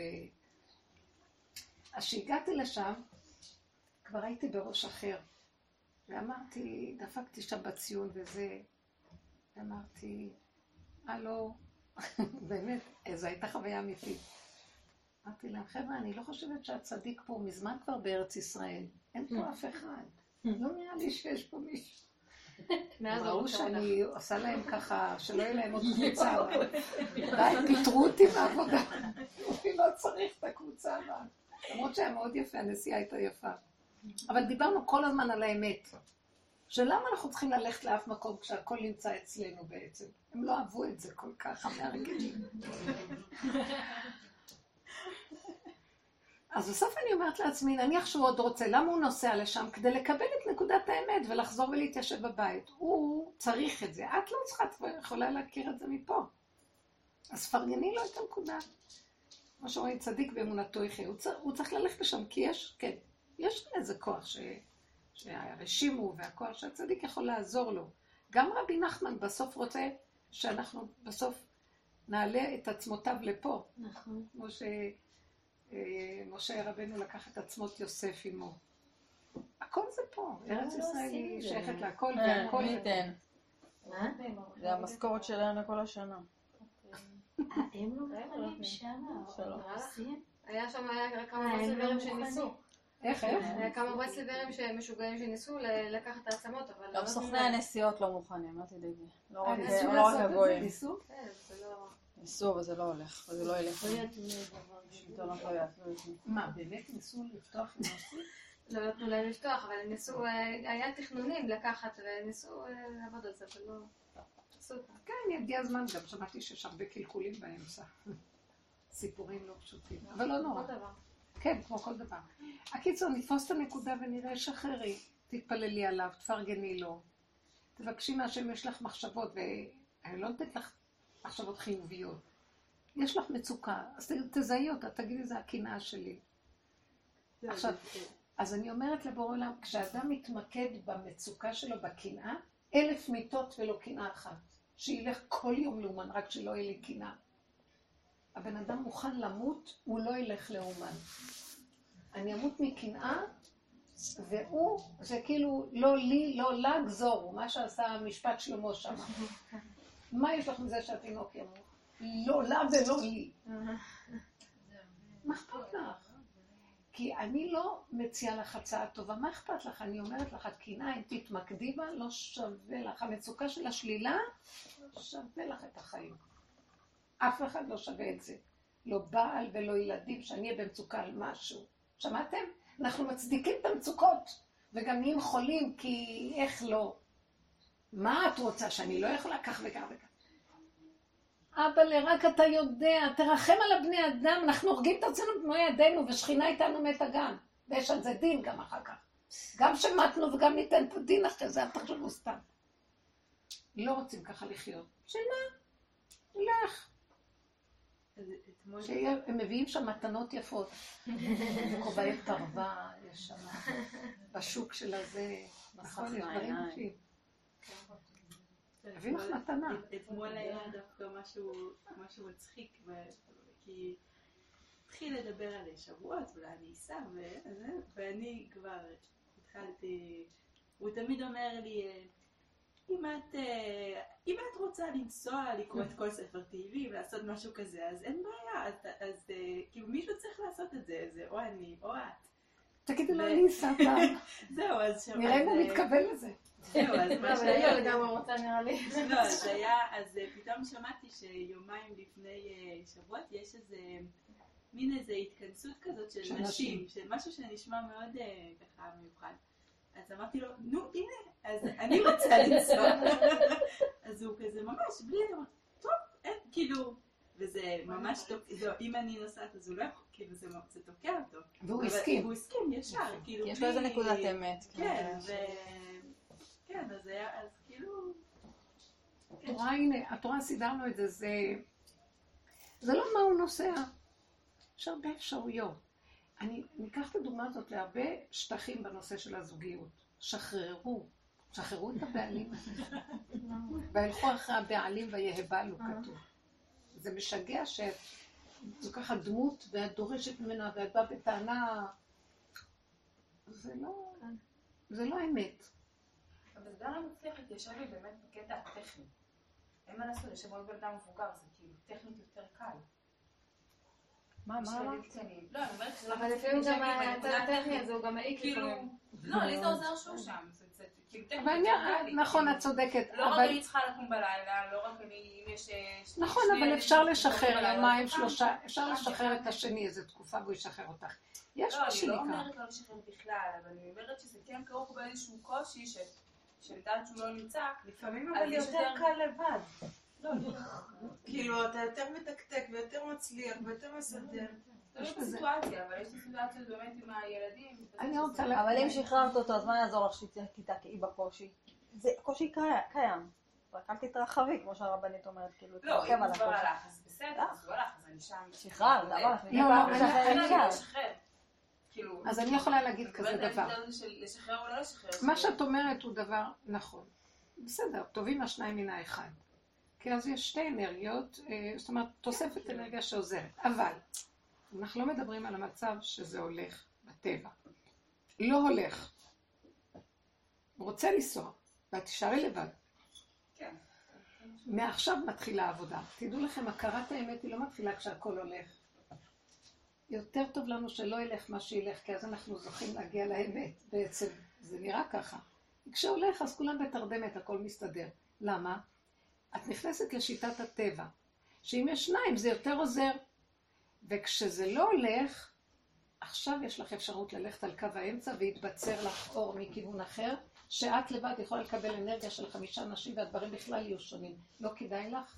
נמצא שדווקא כשלא הולך, אם אנחנו מכווננים את זה נכון ולא יושבים על הבכי ועל גשדור, מה שאומרים, מישהי אמרה לי שיש כזה מילה, אז אם המקום הזה, כן, כל היום מייללים, מייללים. לגשדר. בערבית, לילל. מה זה לגשדר? לילל. לא יודעת מה זה, גם זה לא עוזר לי להבין כאילו, מה זה. להגיד ביי, יושב ומיילל. מתלונן, מתלונן, בצורה קיצונית. אז כשהוא מגיע למקום, מה זה עוזר לו? אז יוצא שבעצם האמת, דווקא על זה דוד המלך אמר, אבן מה עשו הבונים הייתה לראש פינה. דווקא השלילה, ממנה צמח הישועה. דווקא הפוך, מה שכל בני אדם רק רוצים שילך להם, אני כל הזמן באו עליי צרות, בסוף הסכמתי וראיתי, אה, ישועה יש פה. השם כל כך אהב אותו, שהוא לא נתן לו רגע שילך לו רגיל. נמצא, בדיוק נמצא הפוך. עכשיו, ברור שיכול היה גם להתייאש מזה ולהשתגע, אבל הוא החליט להיבנות מזה. ואמר בסוף, אבן מה עשו הבונים הייתה לראש פינה. לא, אבל נגיד הוא נותן את הבחירה, אומר לי תחליטי את לנסוע או לא לנסוע. אמ, אז אני אומרת לו, לא. עכשיו כל פעם אני אומרת לו, אבל, אז נגיד אצלנו סיטואציה אחרת, הוא כל יום רוצה לסתום כל לילה של חמישי, אז זה אומר שהוא כאילו חוזר שישי בוקר מאוחר. וזה גם אומר שכל הלילה אני לבד עם כל אלו שקמים, וגם כל הבוקר שזה אינטנסיבי. אימא'לה. לא, אז עכשיו השאלה, זה כאילו, עכשיו, זה בסדר, הוא מכבד, הוא לא, הוא גם כבר הפסיק לשאול, כאילו, הבין שאני לא רוצה וזהו. אבל הוא יודעת שהוא מאוד רוצה לנסוע. אז... בסוף החיים נהיים נורא עלובים כאלה. כל אחד מחפש מתי לברוח מהשני. תשחררי, תשחררי. יש אפשרות שיהיה לך קל גם בלי שהוא יהיה. יש אפשרות באנרגיה כן, כאילו כשאני יותר מדי אוחזת את זה כבר, שזה כבר לא... כאילו, תיסע. שחררי. גם את ליל שישי תשחררי. הוא הולך לעשות משהו טוב, הוא הולך לשחק קלפים? מה הוא עושה? לא, לא ליל שישי, בחמישי, הוא הולך למשפט. זה נקרא ליל שישי אצלנו. אה, ליל שישי. ליל שישי זה כבר ליל שישי, כן, כן. זה דבר חיובי, שהגברים הולכים, נשארים ערים, טובלים, לומדים, עושים כל מיני דברים, זה יפה מאוד. כן, לא. שחררי אותו, מה יש? יביא לך לבית אה, אור ושמחה. לא הולך לעשות דבר שלילי. אז שחררי את התפקודיות של הגבול, ואם שניים יהיו אז יהיה יותר קל, אז אף פעם לא נגמר החיים האלה, רק כל היום לסדר את הילדים האלה, תשימי אותם בקופסה ותזרקי אותם. בבוידן. כי שמתם לב מה קורה, בשביל שהילדים האלה כל היו בני מלכים, וילך להם האבא ימות והאמא לא תחיה בכל... מי הם בכלל? הגזמת. ואחר כך הוא לא מכבד את אמא שלו. לא מכבדים. הם לא מכבדים והם לא מצליחים כי את לא מתאבדת נכון על הכיוון הנכון. על הגילוי של השכינה, היא תגדל אותם. יש מדרש במצרים, שפרעה גזר עליהם, שאישה שיולדת תזרוק את הילד, ייקחו לה את הילד. אז מה יוצאים לשדות, ופחדו לחזור עם התינוקות. זה מדרש. אז השאירו אותם בחוץ והמלאכים גידלו אותם. השם ראה שהאימהות הורגות את הילדים, זאת אומרת, השם אומר, אם האימא הזאת תרבוץ על הילד, אני מאבד את העם הזה, הם לא יהיו שייכים לי, הם יהיו שייכים למצרים, לטבע. קוברת אותם, כאילו מרוב אהבה, תפיל אותם באדמה. אז לכן אני, העצה לסלק את האימא. אז, אז איך הם יגדלו? כתוב שהם, מלאכים גידלו אותם. זאת אומרת, היה איזה אור שהשם שלח שהילדים הסתדרו ולא קרה להם דבר. זה גדר של מדרש, צריך להבין את זה. יש לי סיפור, רבנית, יש לי סיפור למדתי פעם פלדקרייס, ודיברנו על תינוקות, על ההתפתחות של התינוקות. ראינו סרטון למישהי שעשתה פעם ניסוי יש כאן רופא תינוקות, תגידי אם זה נכון. אה, ניסוי על תינוקות, אם הם יכולים להסתדר לבד. וראינו סרטון והם מסתובבים, כמה, כאילו, הרבה מהם נתנו להם, כאילו, זה היה ניסוי כזה, שהיא עשתה ניסוי על ילדים, אבל תינוקות, ממש, איך הם, הם, כאילו, פשוט היא אמרה, הם לא צריכים אף אחד. תינוקות טעים, הם מטפסים, ואת יודעת, אנחנו אחרי, שלא יפלו, שלא יפלו. הם מטפסים, הם יורדים, הם עושים דברים משוגעים, ונותנת להם שם מרחב. יש תחושה שיש איזה מלאך עם איזה... ממש ככה. טוב, זה גישת שפר. בהורות. מה? גישת שפר בהורות. שפר. שפר הוא קשור לדרך הזאת. שפר, זה האמת, בהורות זה בדיוק כמו שאמר רבנית. לא, הם שייכים הרבה, הם בהבנה של הדבר, אבל הם הולכים בשיטה נכון. טובה. כן, כן. בטח שבהבנה. הנקודה שלנו היא להכניס את זה לאמת. הבנה היא הבנה של הדבר, היא לא בדיוק הדבר עצמו, אבל אין דבר. זה יותר טוב מה שאין הבנה נכונה. אז ברור שיש לזה. אבל העניין של האמת הפשוט, שחררי, הכל מתחיל מאיתנו.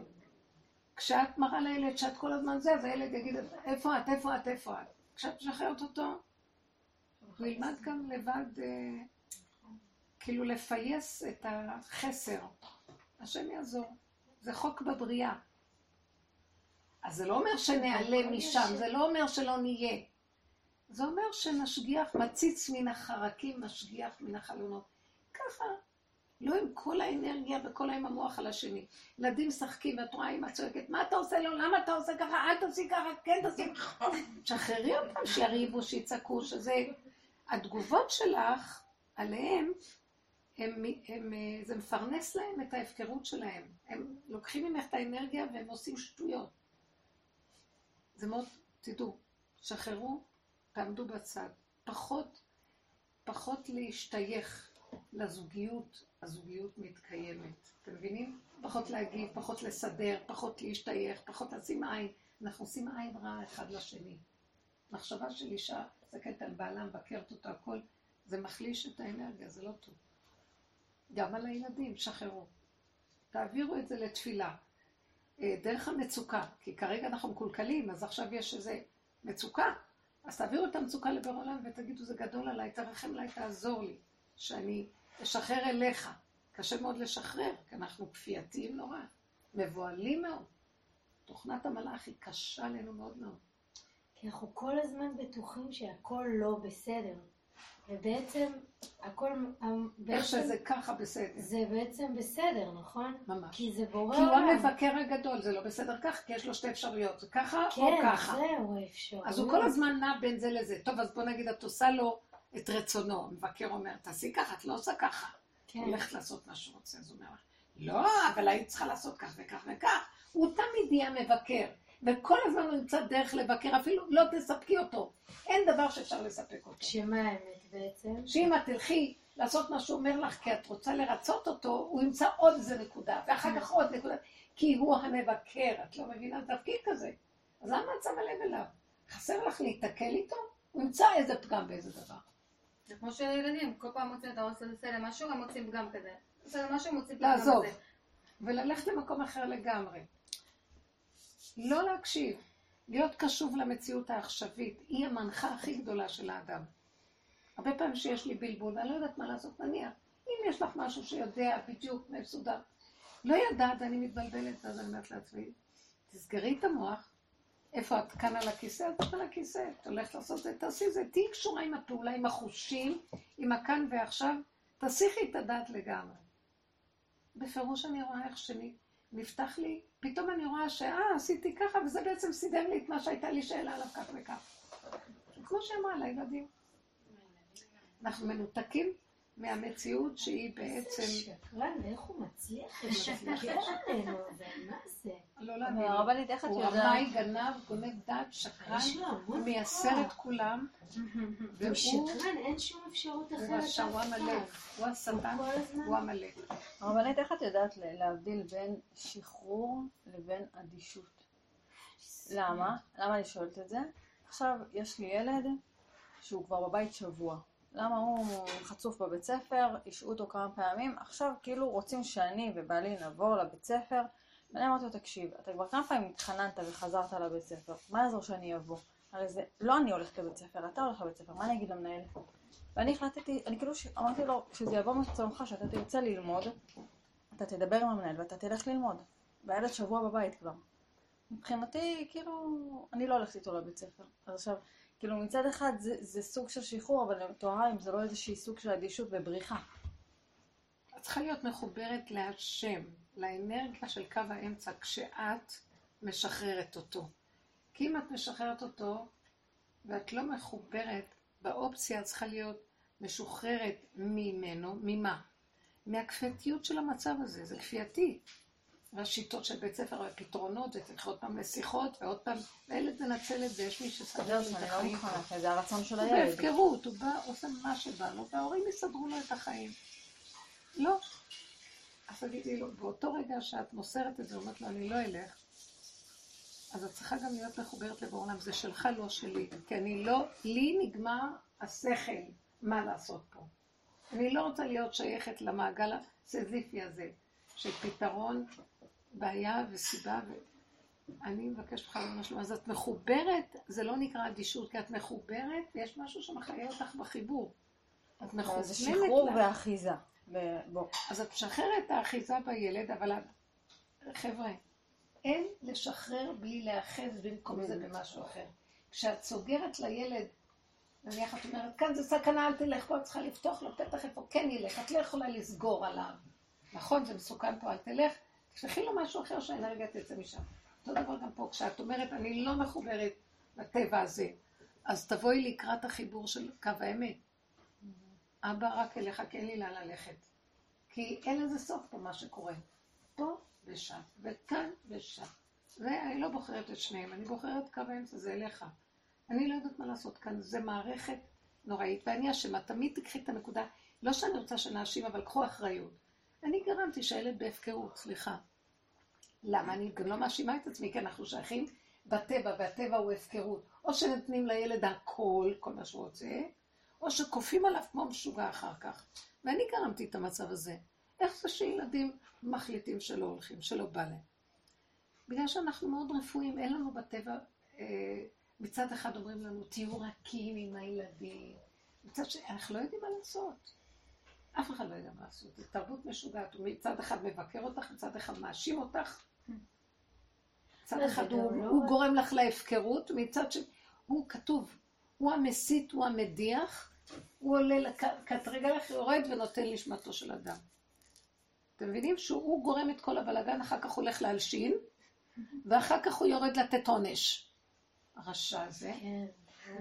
חז"ל זה הזהירו. אותנו ממנו, אבל על כי אין אלוקיי בקרבי מצאוני כל הרעות האלה, אנחנו צריכים ששכינה תתגלה עלינו ותוביל אותנו. אז צריכים לצעוק, כמו שצעקו במצרים. מה לצעוק? קודם כל, אנחנו לא רוצים את השעבוד הזה לפרעה.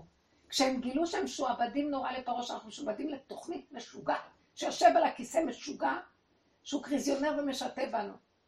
ואני אומרת לו, אבא לי, אני לא בוחרת יותר להיות שייך להנהגה הזאת, אני רוצה את ההנהגה שלך, תעזור לי. תתגלה עליי, תרחם עליי. אז הוא אומר לי, כל פעם שאת במצוקה תצעקי אליי. הקריזות שלו. יש לו קריזות על. וכל פעם אני משתחווה, טוב, טוב, טוב, רק שאין לך קריזה, מה אתה רוצה? אני אביא לך את זה טוב, אני מביאה לו מיסים, אני עושה לו מה שהוא רוצה. יום אחד הוא קם עליי, ואני לא יודעת מה עשיתי לו שהוא ככה עושה לי. תדעו לכם, זה מאוד מבלבל. אבל עולה לי לגבי הילדים פתאום אל תחשבו שרק אנשים דוסים הוא תופס, שמרצים אותו. כל הבני אדם, הם מאוד מבוהלים, לא יודעים מה לעשות. יש להם מצפון, והם רוצים כל הזמן לרצות, ולתקן את מה שהם קלקלו, ואין לדבר סוף, זה דמיון. מה שעולה לי ש... נגיד הרשית על עצמי למה באמת הייתי כל כך רפויה עם הילדים, זה מרוב שאתה קרוב לנקודה של הלא יכול של עצמך. זה לא ממקום רק של מין הפקרות, זה מקום שאני כל כך רואה את הלא יכול שלי. אבל הלא יכול צריך להיות מופנה ל... אז אני מבינה כאילו את הלא יכול שלהם, מלכתחילה. אבל הלא יכול? מופנה לקו האמצע. זה לא לא יכול, לא יכול אליך, זה לא בהמות, בהמות עמך. גם כאילו, היה דורות שהחכמי. ישראל עבדו דרך המלאך, הם הלכו על החיובי ועל השכל ועל הגובה ועל הגאונות. אבל הם היו מלאכים אליך. למה? כי בגלות עם ישראל היה אצל אומות העולם שסגדו למלאכים, אז הם היו צריכים לתקן באותה צורה. אז עבדו עם השכל ועבדו עם החיובי, עם הצדקות. והם היו מחוברים אבל להשם, אז היה תיקון טוב. אבל אנחנו בדור הזה הולכים לאיבוד. צדקות לא נכונה אנחנו, חיובי לא נכון. אז עכשיו אני אומרת, מה לא היה בסדר? הלכת, את הודית, התוודית על האמת, אבל האם התוודית לקו הנכון? לא, והיא אומרת שהיא על הילדים, היא מבינה אותם, למה הילד אומר אני לא יכול, היא מבינה, אז היא משחררת לו. מרוב הזדהות, כאילו, אין אז. נהיה אבל שהם יותר מדי לא יכולים בגלל זה. בדיוק, כי, זה היה לא יכול נכון. זה לא היה נכון? כי זה היה נכון לא יכול, אבל לא הפנית אותו לשורש הנכון, זה נפ- נפל הייאוש. אז אנשים אומרים, לא לא. יכול, הפקרות. מה אתה אומר לילד אבל? אה, תגיד לילד, אני אין לי טענה שאתה לא יכול, אף אחד לא יכול, אם השם לא יעזור לנו, אף אחד לא יכול. תצעק אליו, תגיד לו, תבקש. יש שכל שאומר כך צריך לעשות ולא כך. אז אין לי כוח לעשות את השכל הזה אם לא תעזור לי. אה, אני הולך לעשות? אה, נראה לי כתוב, אני כבר רוצה לעשות. אחרי רגע אני רואה, נכשל, לא יכול, מתייאש. אם אין השם עוזר לו, לא יכול לו. וכל התורה הזאת, שהיא הציווי של השם, מוכרח שיהיה בה השם שיעזור לי לקיים אותה. כאילו השם כתב והלך לישון, ואני צריכה עכשיו לסדר את זה. ככה זה נראה. אז אנשים נופלים ומתייאשים. או שהם כוחניים, או שהם מתאבדים. אלה כאילו נראים צדיקים שהם... הם הולך להם. לפעמים אני לא יודעת אם יש שם השם, יש שם כוחנות לא נורמלית. אז לכן הקו האמיתי זה לקיים בגדר הנכון ולבקש רחמים. כי אם אתה לא עוזר לי, אני לא יכול כלום. בסדר גמור. למה אני אבוא בטענות לבעל? תעזור לי. אני יכולה להסתדר עם ילדים, אתה איתי. והסתדרו. תאפשרו אחד לשני. בטבע אין אפשרות. כי מה פתאום, מי זה השם בכלל? אנחנו רק אומרים השם, השם, השם, בכלל לא חיים איתו. כי רגע שהבעל ילך, אה, מי יעזור לי? מי נותן לך לנשום, ומי מקים אותך כל יום, ומי שיעשה את זה, יעשה גם את זה, מה יש? שחררו. אז זה הוכחה שאנחנו לא עובדים נכון. חרדה אוחזת בי. תדעו לכם, תכירו דרך כל המצוקות. שמה? סתם, אני אומרת שעם הילדים הכי אפשר לראות את זה שלא עובדים נכון. פשוט כן. באמת מגיע לצווים כאלו פסיכיים, שזה כאילו משהו פשוט לא נכון. זה לא הגיוני. עכשיו עוד דבר, כשאתם רואים שדברים לא הולכים והילדים בסערה והם צועקים זה, אל תיבהלו, תגידי להם נכון. במקום לצעוק אליי ולצעוק על השני, תצעק להשם, ילדים מאוד קולטים את הדברים האלה, תבקש, אבל תעזור לי. הרבנית חייבת מה אני לספר רוצה סיפור. מאמא שלי, אה? הילדים שלי שומעים ברוך השם הרבה את הסיבה, דבר עם השם, תבקש. אני שומעת את הילדה שלי בת שלוש בשירותים. אבל תעזור לי עם הקקי. איזה חי. אני יושבת ברוב וצוחקת, רק אז אומרת את זה, בעלי אומר, אבל בשירות לו, צריך לבקש על כל דבר, לא? בגדר ההלכתי אסור להגיד פסוקי תורה, דברי תורה אסורים. דווקא שימו לב, דברים של המוח אסורים, אבל דברים של הבשר ודם והבהמה, אפשר ואפשר. דווקא. שם השכינה נמצאת יותר, כמו חדר לידה. איפה היא נמצאת יותר משם? זה ליד השם. אין מקום שהיא נמצאת יותר כמו זה. אבל אם הילד שלה מבקש ממנה עזרה, שהיא תלך הוא. לא ביקש. אני חושבת שקודם לקח להבין שהילד הזה נתנו לו הרבה צ'אנסים. הוא מנצל את זה. האם לא כך? הוא שאני מבין. מה? כן? הוא מבקש. הוא. צריכים גם להגיד לו, לא, לא תמיד, ברור שהוא צריך, כי הוא מדומיין שהוא צריך. לא תמיד זה צורך אמת. זה צורך, הילד לא יודע להסתדר לבד, והוא כן צריך איזושהי עזרה. צריך לאבחן את זה. כאן אנחנו מאבחנים שזה לא בדיוק שהילד צריך, נוח לו בהפקרות שלו. אז השאלה שלי היא דווקא הילד שכן צריך, אז. בוודאי שצריכים להגיש לו עזרה. עזוב תעזוב עמו, ברור, תעזור לו. אבל עמו, מה זה עזוב תעזוב עמו? אני, יש מצווה. פעם אני עברתי ופתאום ראיתי אוטו של קוקה קולה שהוא נטע על הצד. כזה, הוא נסע מהר, כל הבקבוקים שלו נשפכו על הכביש. ארגזים.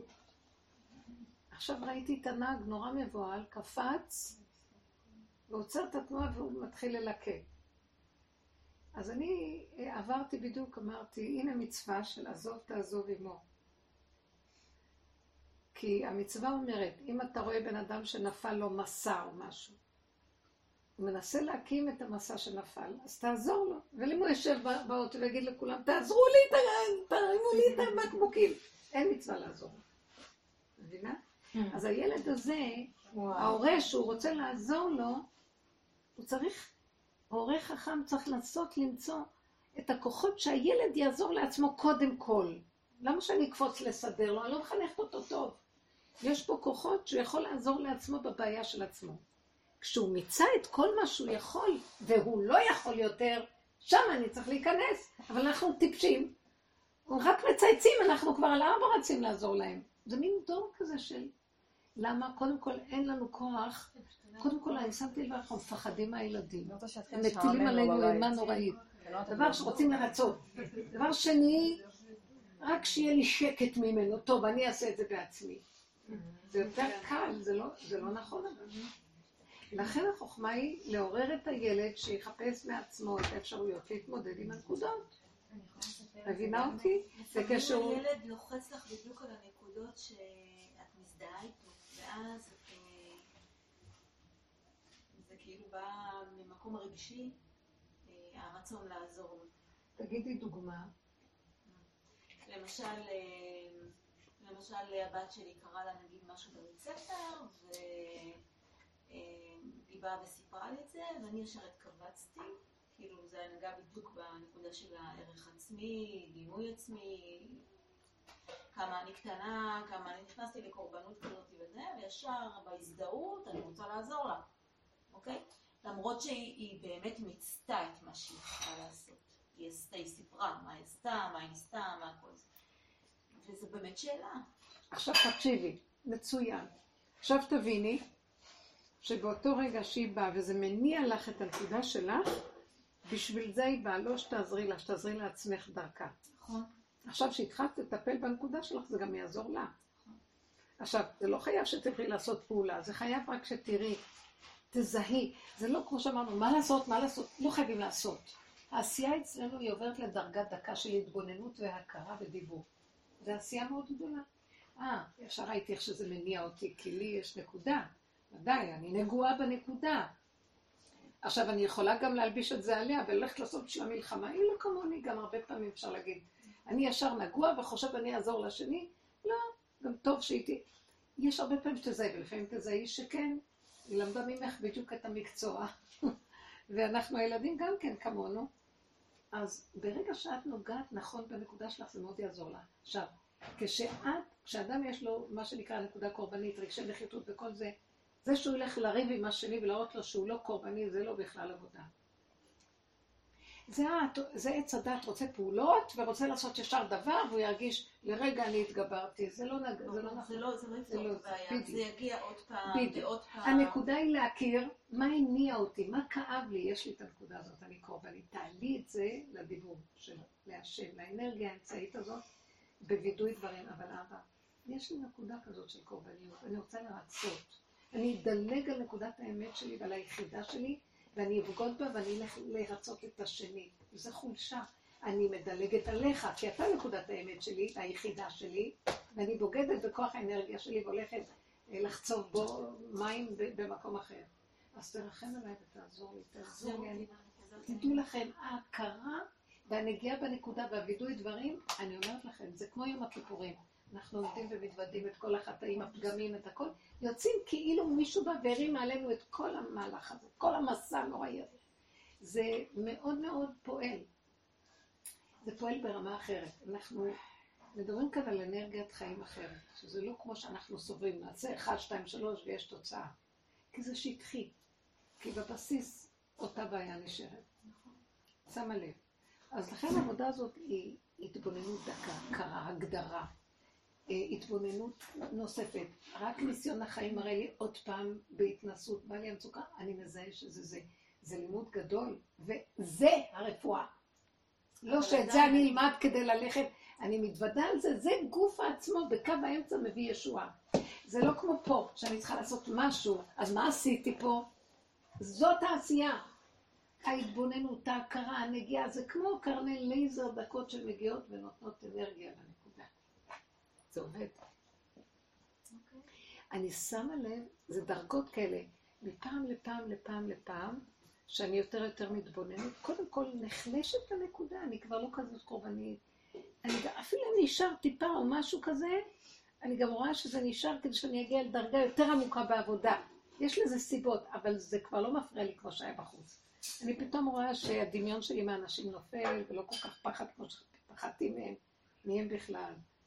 הרבה דברים קורים, ויש דרגה יותר דקה בסוף, שאני רואה שבשורש תמיד נשאר עוד משהו שהוא נשאר. ואז אני מבינה שהשם אומר לי, אני בראתי אותך בטבע הזה כי אני רוצה אותו בשבילי, אני אשב עליו. זה כאילו, תני לי את, אני, לי את יכולה להתקרבן. תתקרבני עליי, זה בסדר. כי אני לא אנצל את זה כמו שאחרים נצלו.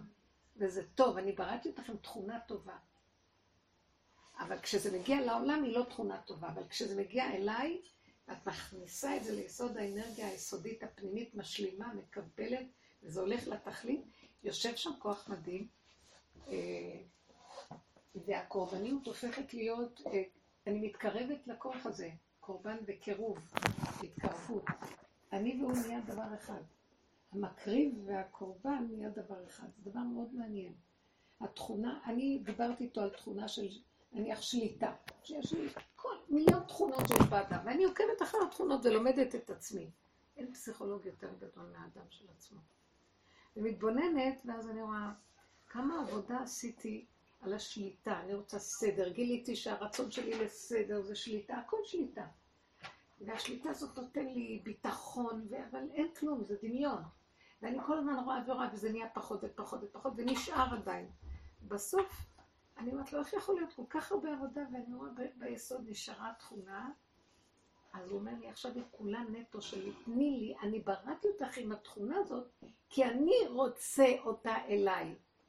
זאת אומרת, אני כבר מסכימה שזו התכונה שלי, אין לי טענה על עצמי, לא רוצה לשנות אותה. היא לא שלי בכלל, היא שלו. ואז אני לא מבקרת את עצמי, לא יורדת על עצמי בכלום. מסכימה, לא נוגע לי שום דבר רגשי בה, ואני מרגישה שיורד שם איזה כוח, ובאמת, הוא נותן לי שליטה אמיתית. אני כנראה נולדתי במהלך שאני כן, אבל זה לא אני שולטת בשני, ואז יש מניפולציות וכל זה. זה השם, זה כוח של מלכות. מלך יש לו את היכולת וזה לא שלי, הוא דרכי מולך. מבינה? זה משהו מאוד דק ויפה, והוא לא מנצל, וזה התכלית למה שלאדם יש תכונה. יש לו תכונות, והן לא שליליות התכונות שלו.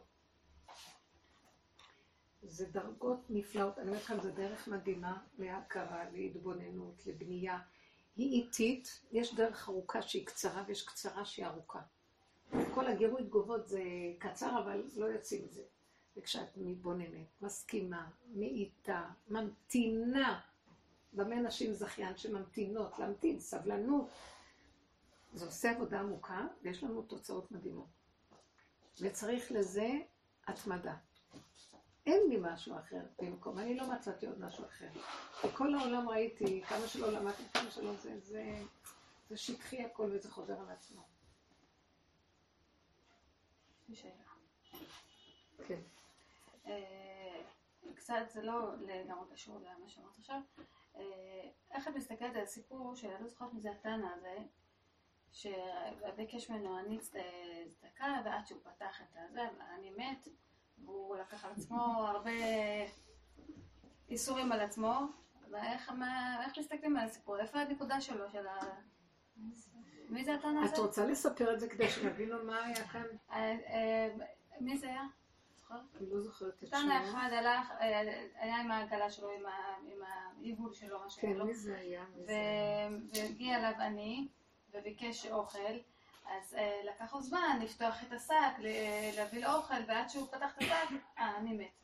אז הוא, הוא אמר, הידיים שלו מיהרו, אה, לא זוכרת מה, הוא אמר, גזר על עצמו גזירות הש- הרגליים, העיניים, אה, לא היה, כאילו, לא היה לו רגליים, לא ידיים, הוא לא כן, ראה. יש שם סיפור מאוד מאוד קשה. דן את עצמו. דן את עצמו, כן. מה- עכשיו זה, זה הצדקות. זה הנהגה של צדיקים. זה, זה הנהגה של צדיקים, זה לא הנהגה של זה הנהגה של לא, צדקות, של עץ הדעת טוב מפני עץ הדעת רע. זאת אומרת, היה לו נקודה שהוא היה אדם גדול, והוא הבין שיש עליו אחריות למה שכך וכך הוא עשה. ואני מבינה שהוא לא סתם דן את עצמו. אולי הוא לא כל כך רצה בקלות לתת לו, ועד שהוא החליט שהוא ייתן לו. הוא דן את עצמו בדרגות דקות, כי הוא, כן. כי הוא ידע מי הוא. אז על זה הוא דן את עצמו. אז גם כן, בתקופות שעובדים סור מרע ועשה טוב, זו העבודה שעשו בכל הדורות. לא עשו את העבודה הזאת שאנחנו מדברים, להסתכל על עצמו ולמסור את זה להשם. כי עוד בדורות הקודמים יש לנו צורך, יש כוח, אז תפעיל אותו כנגד השלילה. היום אנחנו בדור שכבר אין כוחות, אז צריכים ללכת על הקו האמצע. אבל דורות עבדו מלעבור מעץ הדעת רע לעץ הדעת טוב. אנחנו כבר מגיעים שסוף הדורות אין כוח כבר לעץ הדעת טוב. אין כוח. אז uh, רק השם עכשיו, קו האמצע. אבל בדורות הקודמים עוד עבדו uh, לעשות הסבה של הרע לטוב, אתם מבינים? והוא מסמן את הצדיק הזה.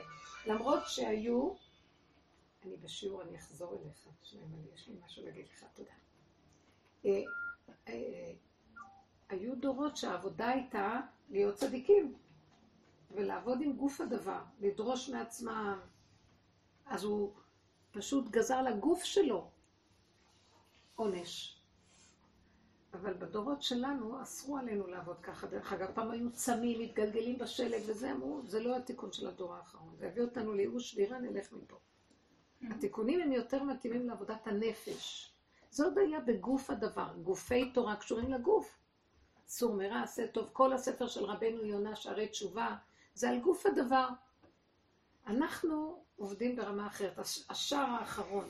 הם הלכו משער ראשון עד 49 שערים. אנחנו עכשיו סוף 49 לקראת שער החמישים. חסרי אונים, התוואים נהיו יותר גרועים, הכל יותר גרוע, מאיפה נתחיל בכלל? אם, אם נצום, יאכלו כל הימים ולא יגמרו העבירות. כל המאכלים, לא יודעת מה. אז המהלך שלנו הוא לעבור למדרגת נפש, וידוי דברים לפני השם. לא יכולים.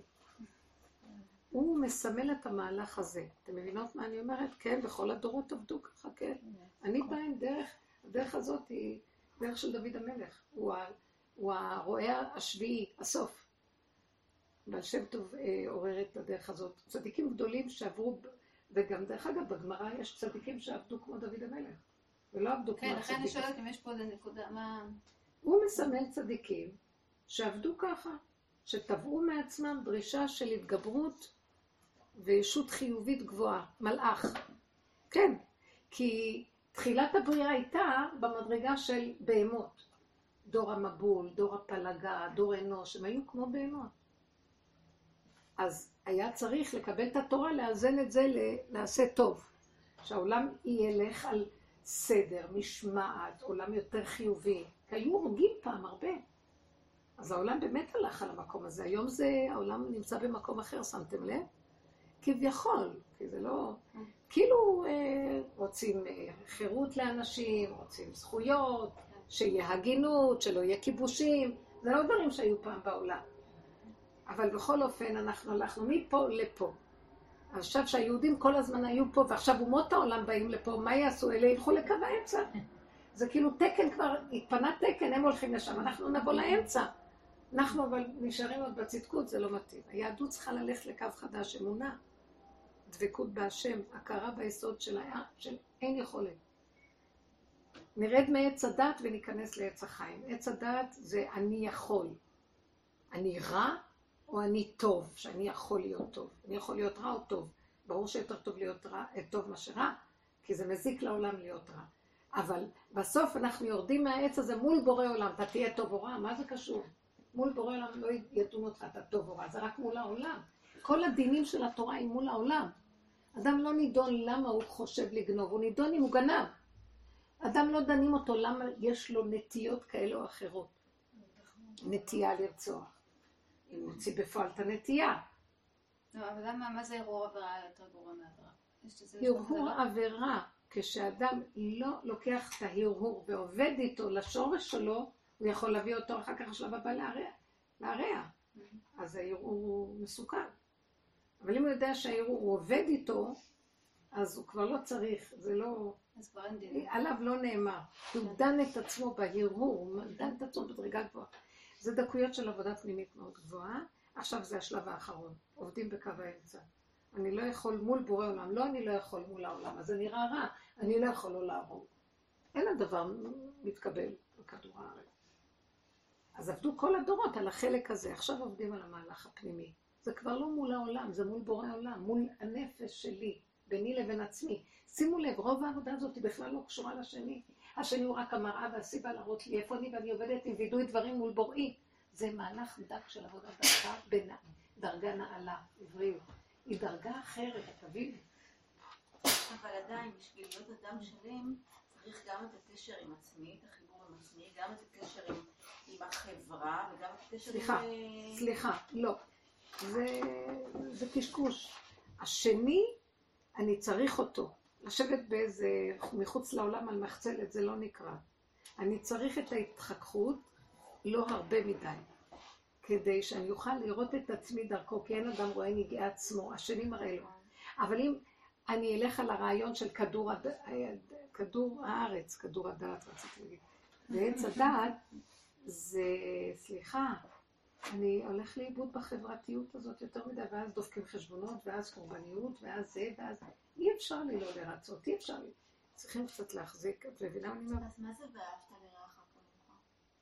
קודם כל תתעסקי עם כמוך, תתעבדי עם הנקודה שלך, אז אה, איפה שלא תלכי, גם אם לא תהיי מחוברת לאף אחד, יאהבו אותך, את תאהבי את כולם וכולם יאהבו אותך. מבינה מה אני מתכוונת? לא חייב לעשות פעולות של ריצוי. רבית, יש לי שאלה. דיברנו מקודם על חם פה מאוד, נכון? כן. מה השעה? 11, מרגיש לי כבר סחרחורת, אז אולי בגלל ש... כבר יותר. 11. עוד שאלה, כן.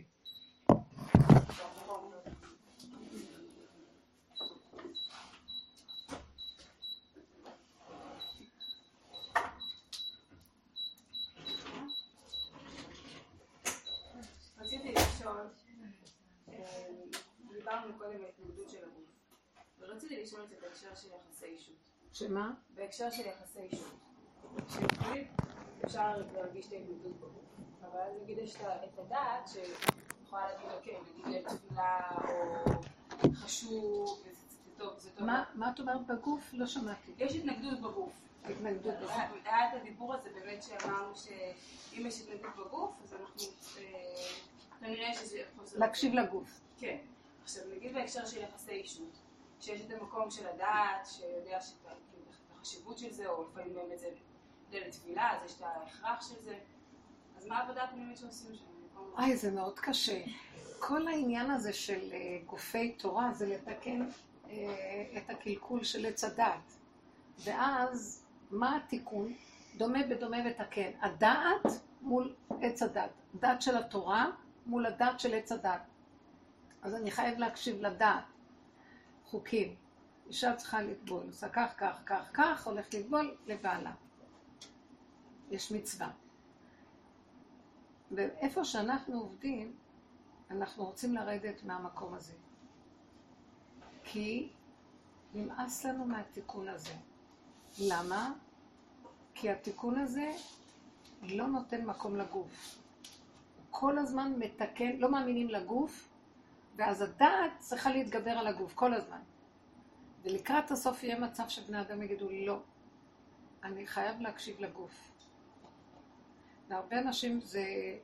יקרה מצב שהרבה אנשים יפלו מהתורה בגלל זה, כי הגוף יהיה מדי חזק עליהם, והיצריות, ולא יוכלו לעמוד בזה. זה סימן שנגמר המקום של הדעת. ברור שאם אני אעמוד לפני רב ואני אדבר ככה, הוא לא יאהב את מה שאני אומרת, אבל זאת האמת. אז עכשיו, זו שעה קשה. מצד אחד התורה מצווה עליי. מצד שני, אני לא יכול לעמוד במה שהתורה מצווה. עכשיו, אם אני אתבונן לעומק בתוך התורה, יש גדרים. מצוות עונה, אחד ה... ה... יש מה שנקרא, לימדתי את, הייתי מלמדת הרבה שיעורים בדבר הזה, אז יש לי ידע בזה, מצד התורה. יש מה שנקרא, שישנם אה, תשע בני מידות. שמעתם את זה? במוסר, בזה, בזה. אסנת משעגח, ראשי תיבות, בני הנוסה, בני... אה, שנואה. איך? יש מה שנואה. זה הסמך? סמך? אסנת? אה, בני... אה, יש שנואה. טוב, תכף אני אמצא. זה, שמו את זה בראשי תיבות מזמן, אז 15 שנה לא מלמדת את זה. מה, מעניין אותי מה זה הסמך. זה לא שנואה? זה... אסנת זה הנוסה, סמך זה... תכף נראה.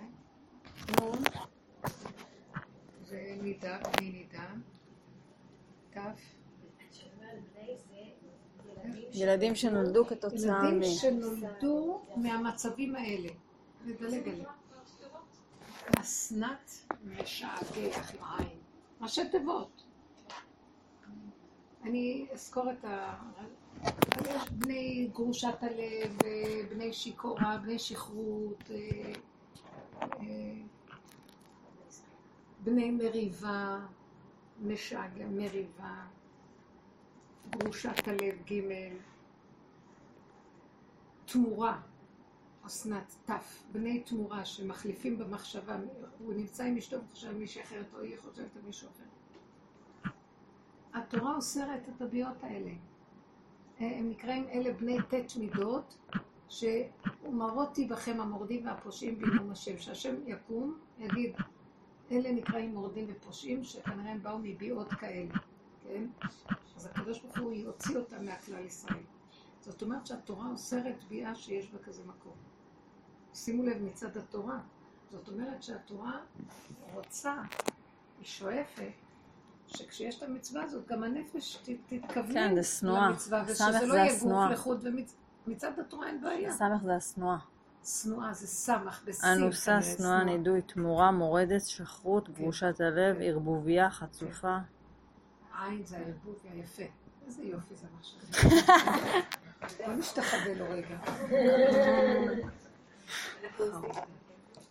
אז המהלך הזה, תדעי לך, הנה, מבחינת התורה שבעל פה, אם היינו יודעים את הגדרים, התורה גם לא רוצה שניכנס למהלך הזה בלי אוקיי, התכוון. אבל זה מתאר קיצון, אני לא מדברת על מצבי עכשיו בוא נגיד שבאמת אני לא...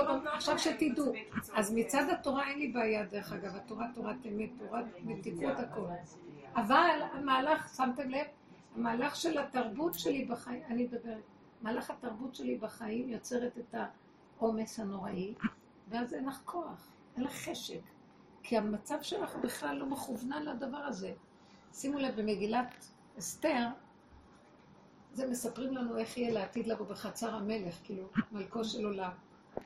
היו נותנים שישה חודשים בשמן המור, ושישה חודשים בשמן המשחה, ומפנקים ומענגים את הבנות, וכל אשר תבקש יביאו לה. שנה שלמה, עד שהמלך היה... מה אתם חושבים לכם? כשיהיה לה חשק. עכשיו תראו את האימהות היהודיות העלובות, אין לו פיליפינית אחת לרפואה, אין שום מקסיקנית שתעזור לנו, אין לנו מי שיעזור לנו. גם אנחנו עובדות בחוץ, גם יולדות, גם בית, גם אשת, גם אשת איש, גם חברות. וואי, היום יש חברויות, את מחויבת.